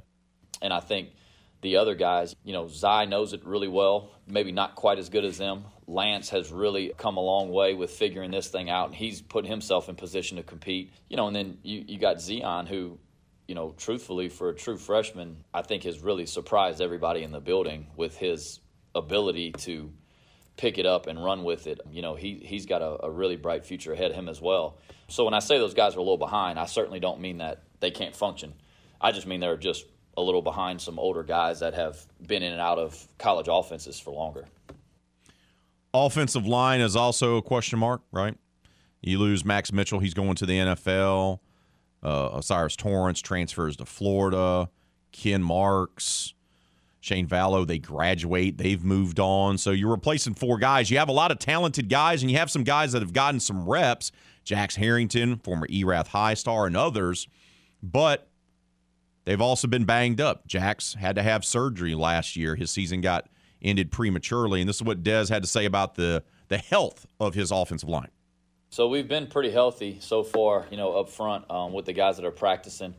Um, and then you got guys progressing back into things. You know, Jax Harrington is getting back into a little bit more work. You know, he's been indie only. He's he started doing some one on ones. Now he's going to start doing some group stuff. Carlos Rubio, who I don't anticipate being able to do team stuff this spring, he's getting into indie, getting back into it. You know, Nathan Thomas is one that started the spring kind of pushing through some things. He's been out for a little bit. You know, we're trying to get it under control and get him back and where he can finish out the spring strong because he's really had a great offseason, started the spring really well. You know, so we're getting some guys back. You know, the nature of it, you know, all you guys know how it is. You're going to lose guys, you know, day here, day there. You hope it's nothing significant. So, you know, we're holding in right there, you know, and that's the big thing. You know, we got to got to keep that group healthy, you know, because that's the one where the injuries have kind of, I guess, kind of thinned us out a little bit there. So, you know, we're doing okay right now and got guys that are working back into it, which is always a good thing.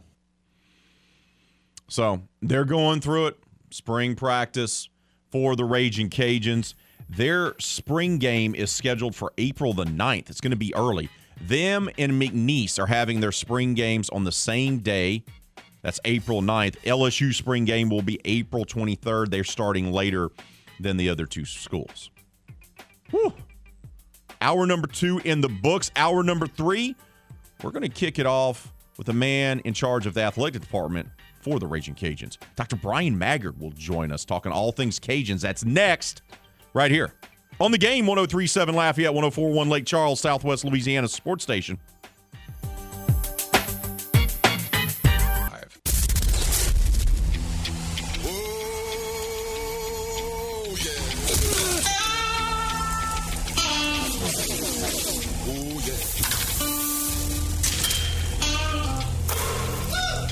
Everything, everything, everything gonna be alright this morning. Live from the Delta Media Studios in Upper Lafayette, here is the producer extraordinaire, Hannah Five Names, and your big, bald, beautiful host, Raymond Partsch III, better known as RP3.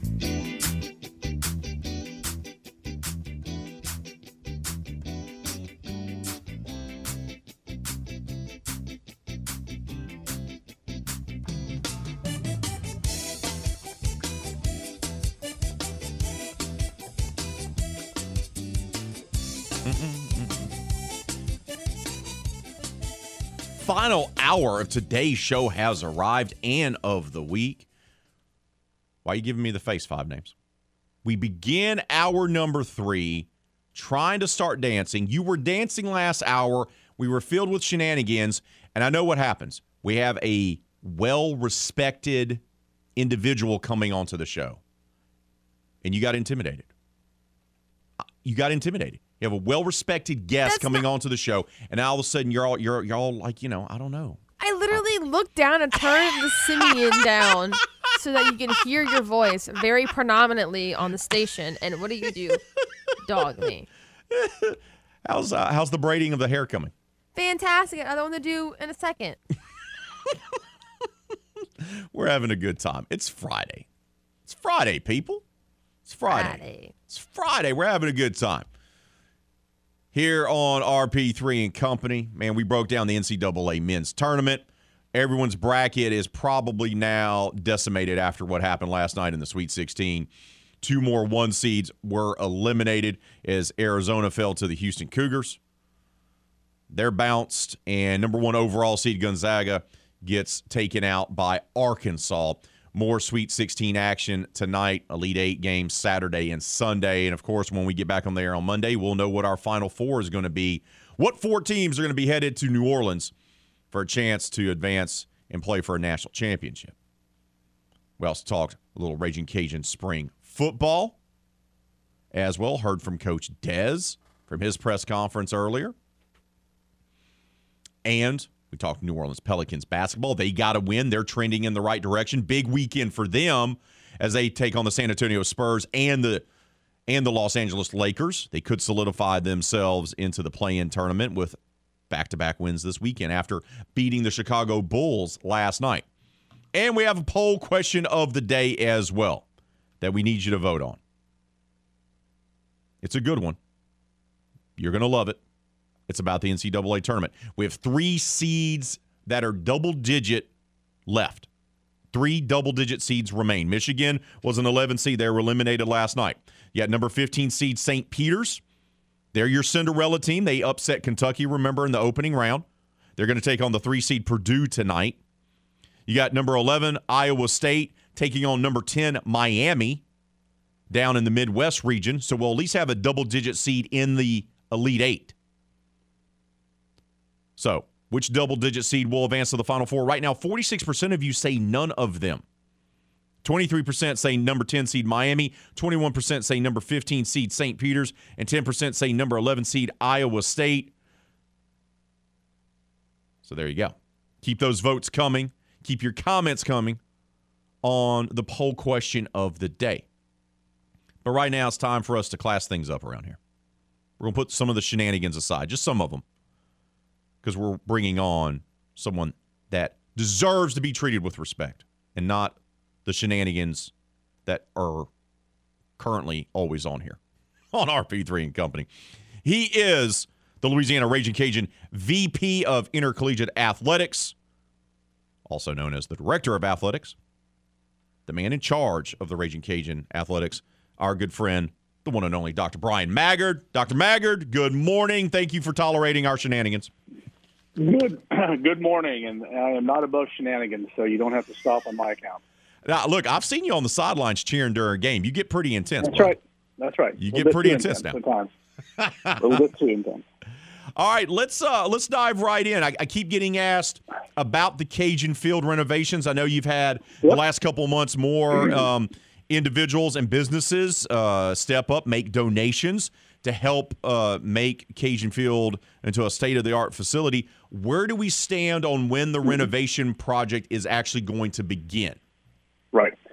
So I want people to think of this project in three separate buckets, right? There is the fundraising and premium seat sales bucket, right? So that's the revenue generation bucket. There's the financing bucket, right? That's one where how we finance this project because all the monies won't be in at one time. And then there's the design bucket. And so we we continue to uh, raise money. Uh, we are finalizing our plans on premium seat sales so we can continue to generate more revenue, which enhances the financing component of what we're trying to do. I have uh, we have university leaders working on that financing piece. We have our uh, campus facilities who will be spearheading the design component of what we're doing, and then certainly those of us in athletics and uh, advancement on campus are working diligently on the uh, fundraising aspect and the premium seat sales piece. So they're all tied together. Um, you know, we've uh, done some programming design work. Uh, it would be a very early early phase of, of what would be a schematic design, and I've been able to get some price estimates to probably nobody's surprise. You know, the, the price of materials, uh, labor, workforce, all that good stuff is much higher today than it was probably three plus years ago. And so, to no surprise, numbers are coming in much higher. That impacts our financing, that impacts our fundraising. Uh, just means we need to scrub more, do more. And so, that's kind of where we're at. I'm very hopeful that we'll be able to start some schematic design work um, as early as next month. Uh, that's a six to eight month process if all goes well. And then uh, you get into the second and third design phases of the project. So, although we don't have a finalized timeline yet right now, Raymond, for this project, um, you know, I think the earliest, the earliest we would see anything completed would be the fall of 24. Uh, we were hopeful at one time, 23, but that's not in the works right now, just given the um, the elevated cost of things and the continued amount of work that we need to do to, to meet the demands of today's market. I know it's early in the process, but uh, uh, such a major renovation project, usually it's done in phases as well because you have a limited amount of time that you right. can actually perform a renovation project on a facility because obviously the team would need it during the season and ramping up during right. camp so you can't have any construction going on because that's a danger to the team and to the fans. So that would mm-hmm. probably take two off seasons to complete. Would that be fair to say once you guys do start breaking ground, it's going to probably take you two off seasons to complete the massive renovation? Oh, without a doubt, without a doubt. So, you know, if we were fortunate enough to secure the financing, and keep in mind with financing, you have to have your your your credit line, so to speak, you know, all in your account. So before you take a hammer, you know, to that stadium, you Correct. can't, you know, just get a piece of the financing and start uh, demolition. You got to have it all in place. So as you start writing checks, you know, to the construction managers, it's it's secured and and everything is ready to go. So, you know, more than likely what will happen based on whatever season this occurs after, you would start the demolition phase, and that would you know be taking down the uh, upper deck and the west tower. Um, then they would be getting that that space ready, right, for player and fan safety, you know, for the upcoming season. And then certainly construction can occur during a football season as they start to construct, you know, the uh, the, the actual structure itself um, and they would just work around games and things like that. So it's all doable. It's uh, you know much smarter people than I uh, are the ones who figure that out, and that's what they do for a living. But I just you know the main thing in terms of a timeline, we have not quite yet solidified, candidly, because of again the, the rising cost of materials. We've got um, just the, the availability of materials, uh, labor force issues, things like that. So we've got a lot of people on our campus uh, working diligently on this to try to uh, finalize a plan. But again, just keep in mind if you want to break it down simply, it's fundraising, it's financing, and it's design. Those three components, we have different people on our university campus in charge of those areas. Uh, and athletics is primarily heavily involved right now in the fundraising and the premium seat sales side of that of this project. Dr. Maggard, you know, when it comes to, to fundraising, obviously you, you and your staff and others are in touch with boosters and alumni and, and businesses and, and whatnot for fundraising efforts. And, and that's always mm-hmm. part of the job. But are you guys, have you guys come up with some initiatives with the general public to help raise funds, whether that's you know, some type of drive or some type of special initiative or event or anything like that. What do we have on the table in regards to that for, you know, just the regular Joe out there listening that wants to help out and, invest into Cajun Field? That's right. And so that would not be an uncommon approach to any project. I think uh, you saw us do something like that uh, with Russo Park toward the end. So, yes, right. we have been – uh, developing ideas for that. Um, those are what you call participation opportunities. You know, it's not so much about the dollar amount as it is allowing that individual who can't make a major gift, you know, do something and, and be a part of it. Uh, and so those ideas uh, have been discussed. We're formulating those, but those will come toward the end of your fundraising plan. So th- that'll be what will help you guys get across the finish line, essentially. Yeah, so to speak. Yeah, so to speak. You know, you, you certainly don't want to rely heavily on that aspect of a fundraising um, uh, plan, right? That's something that it's more about participation. It's allowing, you know, the the people within the community and within the region who want to participate but you know can't do a major gift uh, do so. And so, uh, yes, that there'll be a component of that within our fundraising plan. But like I said, that'll come toward the end of uh, of our goal.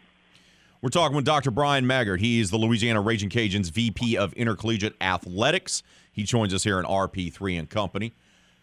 All right, Dr. Maggard, let's talk about conference expansion because it feels like we're a little bit at a standstill uh, here with the teams leaving Conference USA to mm-hmm. join the Sun Belt. They're on board. The Sun Belt's on board with their scheduling, unveiling schedules for those schools. Yet Conference USA also unveiled schedules involving them as well. What can you tell us? What is the latest on adding those three schools for the fall? And is that still going to be on? Well, as far as you know, the the individual members are concerned, the current Sunbelt members, we are moving forward. Uh, you know, with uh, those three schools uh, being a part of our league. You know, this this coming fall. Um, you know, we'll be working next week on soccer and softball, excuse me, soccer and volleyball schedules. Um, but uh, until we're told differently, we are fully anticipating that we'll have a 14 member conference next fall. How impressive is this conference going to be with the additions of Southern Miss, Marshall, Old Dominion, and then, of course, James Madison as well across the board? Because these are programs that are going to have great success in multiple sports from spring to fall. How exciting is it to be part of the conference and see this expansion going on? And how impressive, even more impressive, is the Sun Belt going to be because of it? Yeah, well, I'm I'm very excited to you know to be candid. I think it's going to bring a whole new element of competition to our league. It's going to elevate the league from a national standpoint. Um, and you hit the nail on the head, Raymond. You know, it, this is going to be across the board. This is not just in one or two sports. Uh, there's going to be multiple uh, sports uh, elevating their competition because of the addition of these four schools. But in addition to that, you know, and this is what you know something I keep my mind on is you know we have at least two of those schools, at least two, if not more, who are going to come in here in a much better financial situation than most of us in the Sun Belt. Right? You've got a couple schools that are, um, you know, I think I think living in the fifty million dollar budget space, and uh, you know, it's just going to, I think, force uh, all of the rest of us to start paying attention to that and, and work diligently in trying to uh, increase our revenues. Because I will tell you, uh, there's a direct correlation between uh, success and, and, revenue. And so um, we've got to make sure that uh, those of us who, who need to do more and get more, we got to be mindful of that and I think make it a priority. But I'm, I'm very excited. I'm, these are four quality institutions, four quality athletic programs, and uh, they're going to bring a lot to the table. Dr. Maggard, it was reported this week that uh, you made the decision, as well as longtime head men's basketball coach Bob Marlin, for him to come back for a 13th season. Right. They had a great end to the season where they rallied and, and won a slew of games and made a run all the way to the tournament championship there in Pensacola. Uh, just kind of walk it through us, walk mm-hmm. us through it, your process of deciding that um, Coach Marlin – uh, deserve to have a 13th season at the helm of the men's basketball program? Well, I think that you you said it right there. You know, and I just felt this way as, as well as some other you know leaders I talked to on our campus is that we felt like you know uh, Bob was very deserving to come back for for this final year of this contract and uh, serve as our head coach. You know, he uh, Bob has done a he, he's been a great ambassador. He's been a great servant to the university these past 12 years. He's had some success throughout the 12 years. Um, I think his winning percentage at UL is just under 60 percent. Uh, he's the you know the leading um, all-time leading uh, conference wins you know in in Sun Belt history, um, and I think you know we showed this past season what we are capable of doing uh, in the tournament. That is obviously the season was a disappointment. Bob would be the first to tell you. Nobody wants to win more than our student athletes and our coaches. I promise you that. And um, but I think we saw what this team is capable of doing. This is a team that Bob put together, And you know, I'm very hopeful that we can continue uh, that type of play from March into next season all throughout and uh, win us a conference championship. We'll get you out of here with this, Dr. Maggard. Baseball, softball season is in full swing. Uh, and you got Gerry Glasco and Matt Deggs. Those are two uh, gentlemen that you hired to lead their programs. Uh, how do you feel the baseball and softball programs are doing in the direction that they are headed in right now? Oh, overall, there's no doubt. You know, we're uh, we're recruiting at a high level. We're, um, you know, we we've uh, I don't think we've peaked by any means this season in either sport. I think both coaches would tell you that. You know, you've got some young players playing on both sides. You've got, um, you know, just whether you call it slumps or what have you. But uh, I feel very confident that uh, Matt Deggs and Gerry Glasco are the right man to, to lead those two programs. Um, Coach Glasco's had great success since he's been here.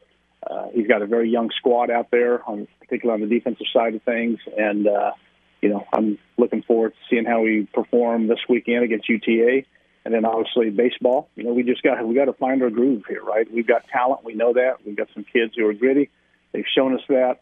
Uh, we know they can play high level baseball. Uh, we just got to find a way to get over this little bump that we're in, and uh, I know Coach Deggs and his staff will be working hard to hopefully show us something productive this weekend against a very, very good South Alabama team. I got to ask you, uh, how do you balance? Because every time I attend an event, you're there, so I can only imagine what your planner looks like. And you got both softball and baseball at home this weekend, Dr. Maggard. How, how are you going to balance that? Two big know, series going uh, on. That's right. Well, you know, hopefully softball ends a little, you know, quicker than baseball does, and uh, then Karen and I can scoot over and uh, take a little baseball in tonight. Uh, but we'll start at softball, and then uh, tomorrow uh, we actually have to leave in the afternoon or late afternoon. We have a wedding to attend in New Orleans, so um, we may be absent from the Saturday events, but you'll see us Sunday. Uh, trying to take in both as well, and then you got men's men's and women's tennis going on too. Don't forget that we got a, a top-ranked men's tennis program that's playing very well. They're in contention for a Sun Belt championship under first-year coach Luke Godin. Uh, and so, uh, yeah, there's a lot to balance. There's no doubt about it. But hey, look, you know, if you told me that I was going to get compensated to go watch sporting events when I was a kid, I'd have picked that deal all day long. Yeah, people ask me all the time. Oh, you have to cover all that stuff. Uh, yeah, yeah, yeah. yeah. It's, it's terrible to have to cover sports for a living. Let me tell you, Doctor Maggard. Appreciate your time as always. Keep up uh, the tremendous work that you're doing there with the athletic department, and uh, wish your wife the best as well from all of us over here at the game. Thank you so much for making the time, bud. Thank you for having us. Happy Friday, and I hope everybody's in red today. That's Dr. Bryan Maggard, the man in charge of the athletic programs with the Louisiana Raging Cajuns. Appreciate his time as always. We got to take a time out. You're listening to the game 1037 Lafayette, 1041 Lake Charles, Southwest Louisiana Sports Station.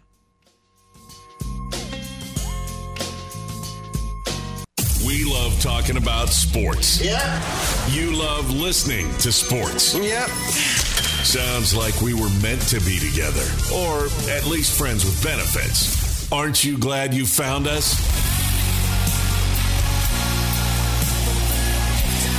Yep. Yep. Mm-hmm. Back to more of the game. 1037 Lafayette and 1041 Lake Charles, Southwest Louisiana's sports station.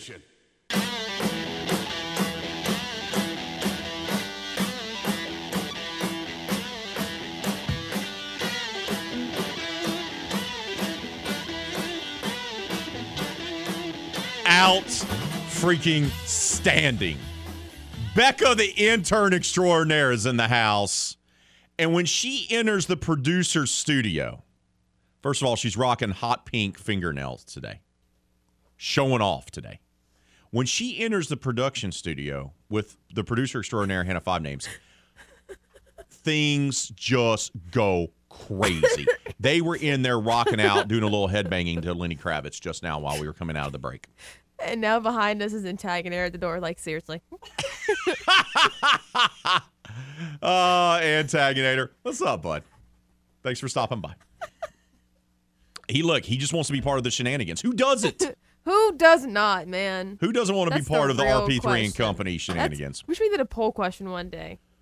Who doesn't want to be part of our shenanigans? Yeah. I don't, who who would that be? Everyone loves our Um, shenanigans.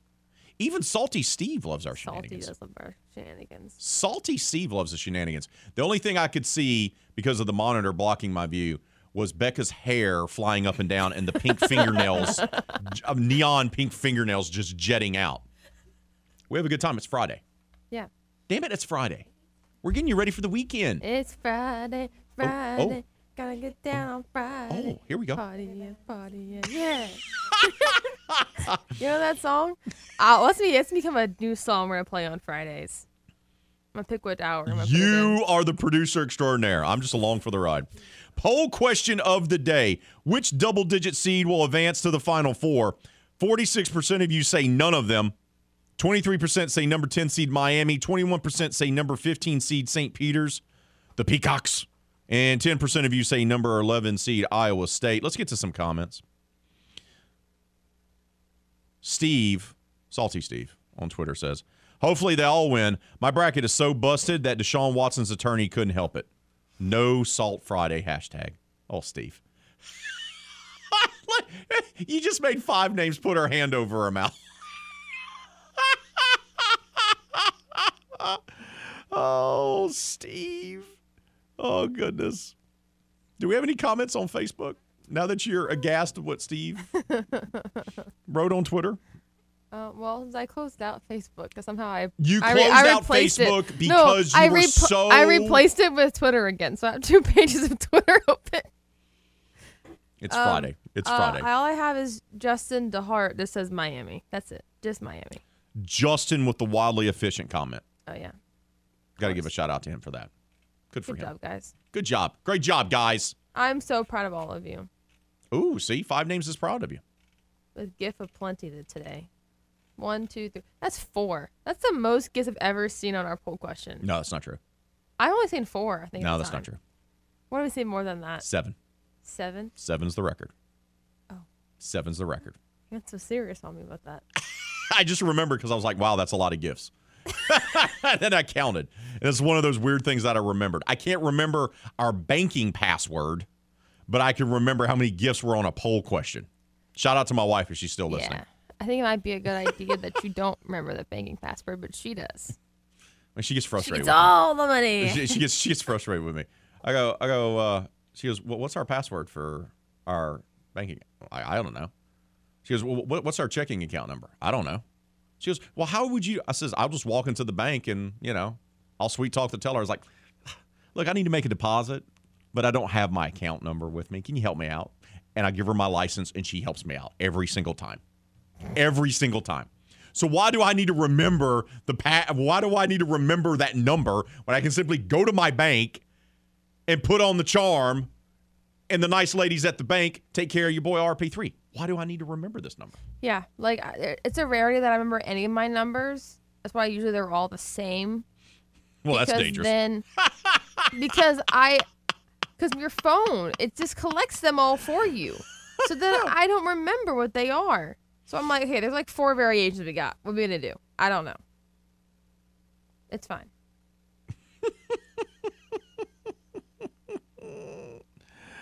Oh my goodness, goodness gracious. Are you okay over there? You did some. You did some very intense dance dancing, I did. and you come out of your shell because of Becca. Yes. This is what the intern brings to the table. That's why I've already given her the moniker intern extraordinaire because she makes you better. She makes you laugh more. And literally, it's a giggle fest. Eh, I, I will be go, coming out of break and I hear nothing but laughter. Nothing but laughter coming from that room over there. I there. think just her first week, her first like two days Set the of tone. becoming, Set the tone. we were laughing so hard we started crying Yes. over a commercial. And I was like, well, this partnership is going to be a problem. it's like this partnership could be a problem. Yeah. But for all the best reasons. Hey, before we take our time out, got to remind you do you want to see some of the most elite dunkers and exceptional ball handlers on the planet? The world famous Harlem Globetrotters are returning to the Cajun Dome on Tuesday, April 5th, and you can see them live. The game 1037 Lafayette and 1041 Lake Charles is giving away a four pack of tickets for the family friendly show. How do you win? Simply text the word Trotter, T R O T T E R, to 68683 to win tickets to see the Harlem Globetrotters. Once again, text Trotter to 68683 to score a family four pack of tickets to see the Harlem Globetrotters live at the Cajun Dome, courtesy of Southwest Louisiana's sports station. There's more dancing going on. There'll be more dancing later. We got to take a timeout. When we return, our guy Nick Fontenot will join us, semi pro gambler, cashing tickets, NCAA tournament edition, Sweet 16 Elite Eight games. He'll give you his insight to help you salvage the bets that you had on this bracket because my bracket is now in the trash. That's coming up next, right here on the game. 1037 Lafayette, 1041 Lake Charles, Southwest Louisiana Sports Station.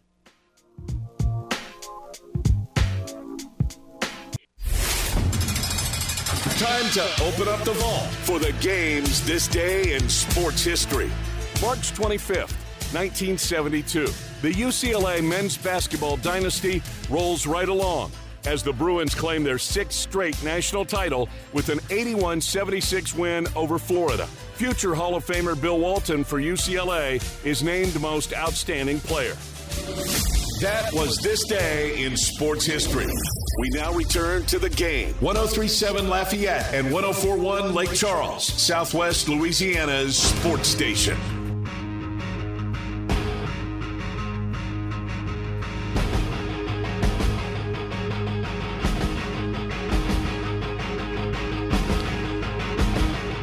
Oh, Lafayette Marble and Granite is the South's largest cultured marble factory, and they pride themselves on earning your business. LMG provides more than show stopping marble countertops for your kitchens, bathrooms, and man caves. LMG also offers custom shower installations, including new grout free showers. That's right, LMG is offering low maintenance showers without the mess and odor of grout. It's all about the convenience. You're going to love them. Visit their website, lmgelite.com. That's lmgelite.com to learn more about all the sensational services and what great products they have to offer. Live inventory is updated every single Wednesday. Visit lmgelite.com. That's lmgelite.com today or stop by their showroom located on I 49 North across from Hub City Ford. Lafayette Marble and Granite. They're looking to earn your business, and trust me, earn it, they will. Don't forget to vote on the poll question of the day. Which double digit seed do you believe will advance to the final four? None of them is an option, and it's very popular. It's leading our vote. So get those final votes in before we wrap up shop today on RP3 and Company. But right now, we're going to talk more about that NCAA men's tournament. We're going to talk about your bracket. We're going to talk about the bets that you should be making to help salvage and help repair your ego after your bracket was busted, more than likely fully last night, with our final guest today. It's time to talk with semi pro gambler Nick Fontenot. It's time for cash and tickets. Tired of having your pockets emptied out due to bad sports bets? 20. Hit me. 21. Hit me. 22. Listen up because it's time to take down some notes and get paid with advice from semi pro gambler Nick Fontenot. I get so nervous when I gamble. I'm so silly. Here is cashing tickets on 1037 The Game, Acadiana's sports station, simulcast on Stadium 32.3. Good morning, Nick. First question Is your bracket been thrown in the trash can as I did mine last night? Well, not not all the way. I mean, I still have Kansas What? winning it all, so I'm still alive. How do you have Kansas winning it all? I thought you had Memphis going and, and playing and winning the national cha- championship. I, I had Memphis in the championship game, but I have Kansas winning it all. So I, it was a Kansas Memphis championship game, but I have Kansas winning it all, so I'm still alive. This man's still alive. I have no Final Four teams now. none, none. I had Gonzaga beating Arizona for the national title. So much for that. Three one seeds. It's not even the second day of the Sweet 16, bud. Three one seeds are gone, and multiple twos and threes are gone. Uh, when's the last time you remember it that kind of being this wide open with so much chalk being eliminated early? That I, I don't ever remember it, but I, I do know that there's only been one year ever that all four ones made the Final Four. I think that was 08 when uh, when Kansas won it all. So Right. uh, a little bit of a different a different scenario here. But yeah, the ones usually go down before the Final Four. It's it's not not too common that they make it all the way. And and let's just say this: as far as brackets go, the Gonzaga experiment is over. Like nobody's going to pick Gonzaga anymore. Like it's done. Last year they had the best team in the country. They didn't get it done. This year they had the number one seed overall. They didn't get it done. Like it's over. Do not pick Gonzaga in your bracket next year. No matter how bad you want to do it, no matter how good they are, that experiment is over. All right, bud. Let's turn our attention to tonight's four games of the Sweet 16, and that will set our field for the Elite Eight for this weekend. And the first game on tap is going to be the Cinderella story. St. Peter's, the Peacocks, they eliminated Kentucky in round one, and now they're going to be taking on the number three seed Purdue Boilermakers. Purdue always falls short in the NCAA tournament year after year. They did so all those years under Gene Keady. They they always do it, right? They always disappoint us. Always, always, always. But they're taking on a 15 seed. How do you like this matchup tonight? Yeah, the, the road for them to get there this year is, is pretty easy. If they beat if they beat uh, St. Peter's, then they'll have to play uh, maybe UCLA or North Carolina, one of one of those teams. So, I- mean, I think Purdue gets it done. I, you know, I I I, I like the St. Peter's story. I think everybody's kind of pulling for them. If you're not a, a Purdue grad or a Purdue fan, you're probably pulling for St. Peter's. The, the spread is 13 though. Ooh. So I'm actually thinking there may be some value on St. Peter's as far as gambling goes. So if you want to like, you want to pull for St. Peter's and you, you still think you know they're they're not quite good enough to beat Purdue, but you still want to root for them tonight. I think you could take St. Peter's plus 13 because if they beat Purdue, it wouldn't shock the world. So I think they're going to keep the game close. I don't think Purdue is good enough to blow them out. So and they've been they played Kentucky tough. They they played Murray State tough. So I think they're going to play Purdue tough. I think they keep within 13. So give me St. Peter's uh, plus the 13, but I think Purdue's going to move on in the tournament. The next game up is over in the Midwest region, and that is Providence taking on Kansas. Your pick to win the national title. Jayhawks always give me pause though because I don't know. There, there's something about them when they're a one seed that always makes me worry, and I I, I- don't know why. I, Bill Self is a great coach, but I just there's I never trust them, and I can't figure it out. They're taking on Providence. How do you like this four one matchup? I think you're I think you're right to not trust them. I mean, think about this. When you think about the blue bloods of college basketball, Kansas is always in there. North Carolina, Duke, Kentucky, and Kansas. Those are your blue bloods. And Kansas has one national championship, and we're talking about going back to the Roy Williams days. Roy Williams and Bill Self have been the two coaches of this program for the last 30 years, and they have one national championship. So when it comes to March, they really can't get it done. I did pick them, which is kind of foolish when I say all that, right? I picked them to win a national championship. I also had Providence knocked out in the first round, which didn't happen, and they made it this far. So I like Kansas tonight minus seven and a half. I like them to make a statement. I like them to kind of put all that stuff that we just talked about to bed and kind of and kind of move on to the next round and play what I think is going to be. Um, well, I'll tell you who I think is going to be in, the next couple of games. But I, I I like Kansas in this game minus seven and a half. I think that's not enough points. I think they're going to blow Providence out. Providence is a fraud. They don't play anybody. The Big East is down this year. I, I, I like Kansas uh, to to win this game and blow them out. So Kansas minus seven and a half is my play. The two later games are the ones that I think are going to be wildly competitive, possibly some classic Sweet 16 matchups. Let's start off with North Carolina, UCLA. You're talking about two of the most tradition rich programs with banners and national championships and future NBA stars that you could put on a, on a floor together. Tar Heels were a team that people said was down this year, yet here they are in the Sweet 16. UCLA was kind of under the radar as well. It's an 8 4 matchup. How do you like Tar Heels Bruins tonight? I'm going to roll with North Carolina, and I'm not, I'm not supremely confident in it, but uh, UCLA minus two.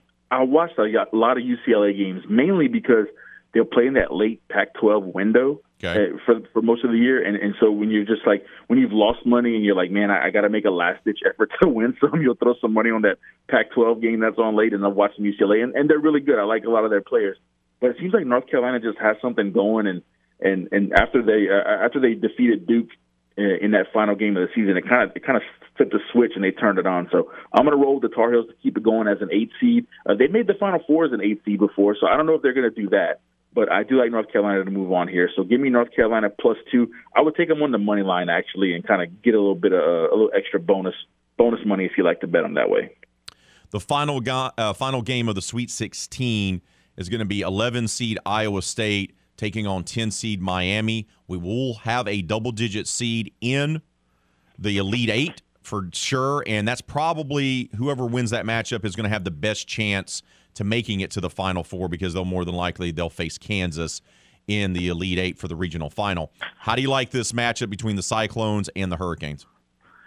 This is the one side of the bracket that I have I actually have a chance to get it right because I have Kansas playing Miami in the Elite Eight. So as far as points go for the bracket, if Miami were to beat Ohio, Iowa State, I would uh, I, I would actually get get a few points there, and, and I think most people had Miami out probably earlier.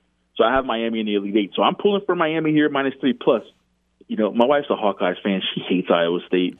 So you know, in order, in order to align myself with my wife, which is always a smart move, I'm gonna I'm gonna go against Iowa State and, and go with Miami. So give me Miami minus three. It helps my bracket. It helps my marriage. It's an all around good thing. It's all around a good thing. We're talking with semi pro gambler and a man trying to be on the good side of his wife, Mr. Nick Fondo. He joins us here. All right.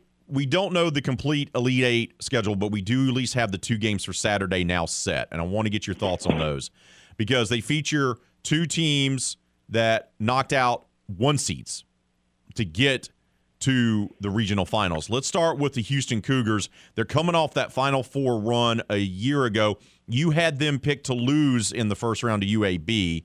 Just a friendly reminder. Here they are, and they're taking on a Villanova team that we've talked about this. No one's talking about Jay Wright's team. And you saw what they've done throughout the tournament. It's not the prettiest style of basketball, it's defensive minded. They slow teams down, they frustrate them to no end.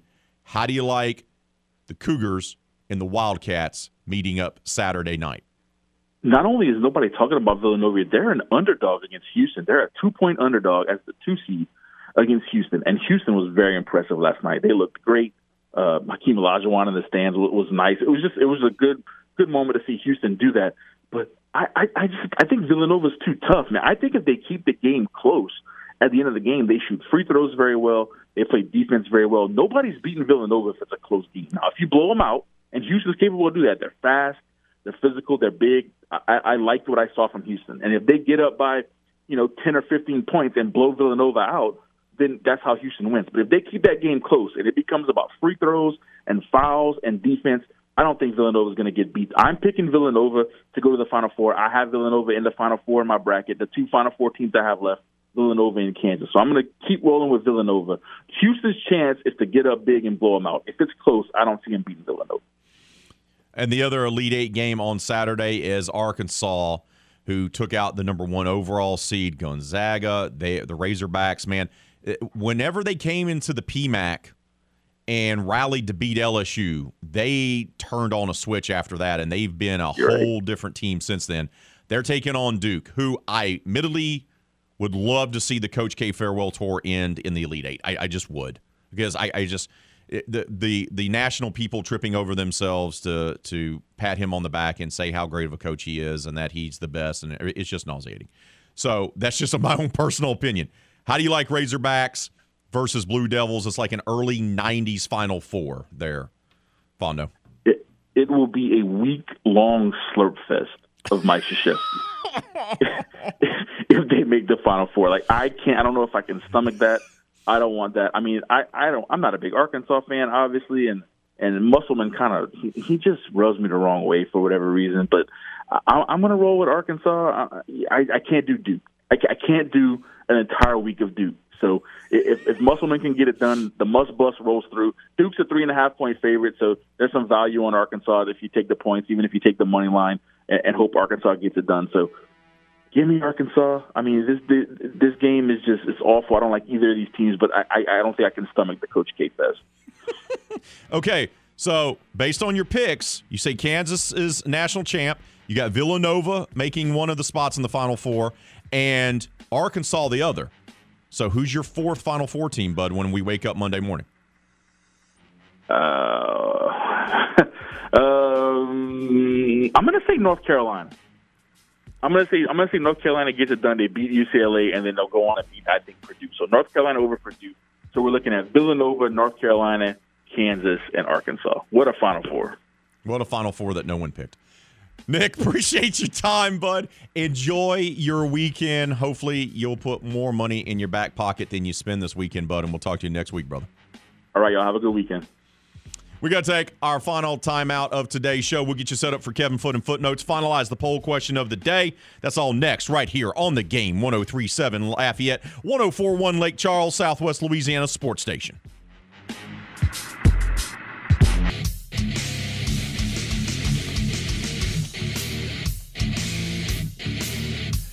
Oh, today is going to be the day that you join the Game Clubhouse Rewards. That's right. You're going to sign up for the Rewards Club. Go visit 1037thegame.com or 1041thegame.com. It's easy, it's free to join, and once you become a member, you're going to have the chance to win tremendous free gifts, like a $150 gift certificate to Mr. Lester Steakhouse. That's right. Tremendous mouth-watering steaks, great sides, adult beverages galore. They even have a cigar room. You can have a tremendous time down at Mr. Lester Steakhouse. But you can only score that $150 gift certificate to Mr. Lester's by becoming a member of our clubhouse. Once again, go sign up today at 1037thegame.com or 1041thegame.com so you can have the opportunity to score a $150 gift certificate to Mr. Lester's Steakhouse. Want to take a moment to thank our guests today for helping us wrap up the week in style. James Yasko from the Lima Time Time podcast, Dr. Bryan Maggard, the man in charge of the Louisiana Raging Cajuns athletics department, and our semi pro gambler, Mr. Nick Fondo. Poll question of the day, final results here. We asked you which double digit seed will advance to the final four? 48% of you chimed in, say none of them. 22% say number 10, Miami. 18% say number 15, St. Peter's. And 12% of you said number 11, Iowa State. Thanks to all who voted on the poll question of the day. Brad chimed in. Says Miami has wins over Duke and North Carolina, so I'll go with the Hurricanes. It's a reasonable thought. Love it. Darren chimed in, number one Raging Cajun fan of RP3 and Company. He says he likes state. Saint State likes Iowa State. He's rolling with the Cyclones. Rolling with the Cyclones. Thanks to all who voted and who commented on the poll question of the day. Would you like to say anything before we say goodbye today? Producer extraordinaire, Hannah Five Names. No, I'm good. Have a good day, everyone. Have a good weekend. Have a great weekend for the intern extraordinaire. And huh, who knew she had those type of dance moves? Rocking the pink fingernails today, the intern extraordinaire Becca. Producer extraordinaire Hannah Five Names. I'm Raymond Partsch III, better known as RP3. We'll do it all again on Monday, 6 to 9. But until then, be safe out there. Be kind to one another. Foot, footsie, the footinator, footlish, and footnotes is up next. Right here on the game, 1037 Lafayette, 1041 Lake Charles, Southwest Louisiana Sports Station.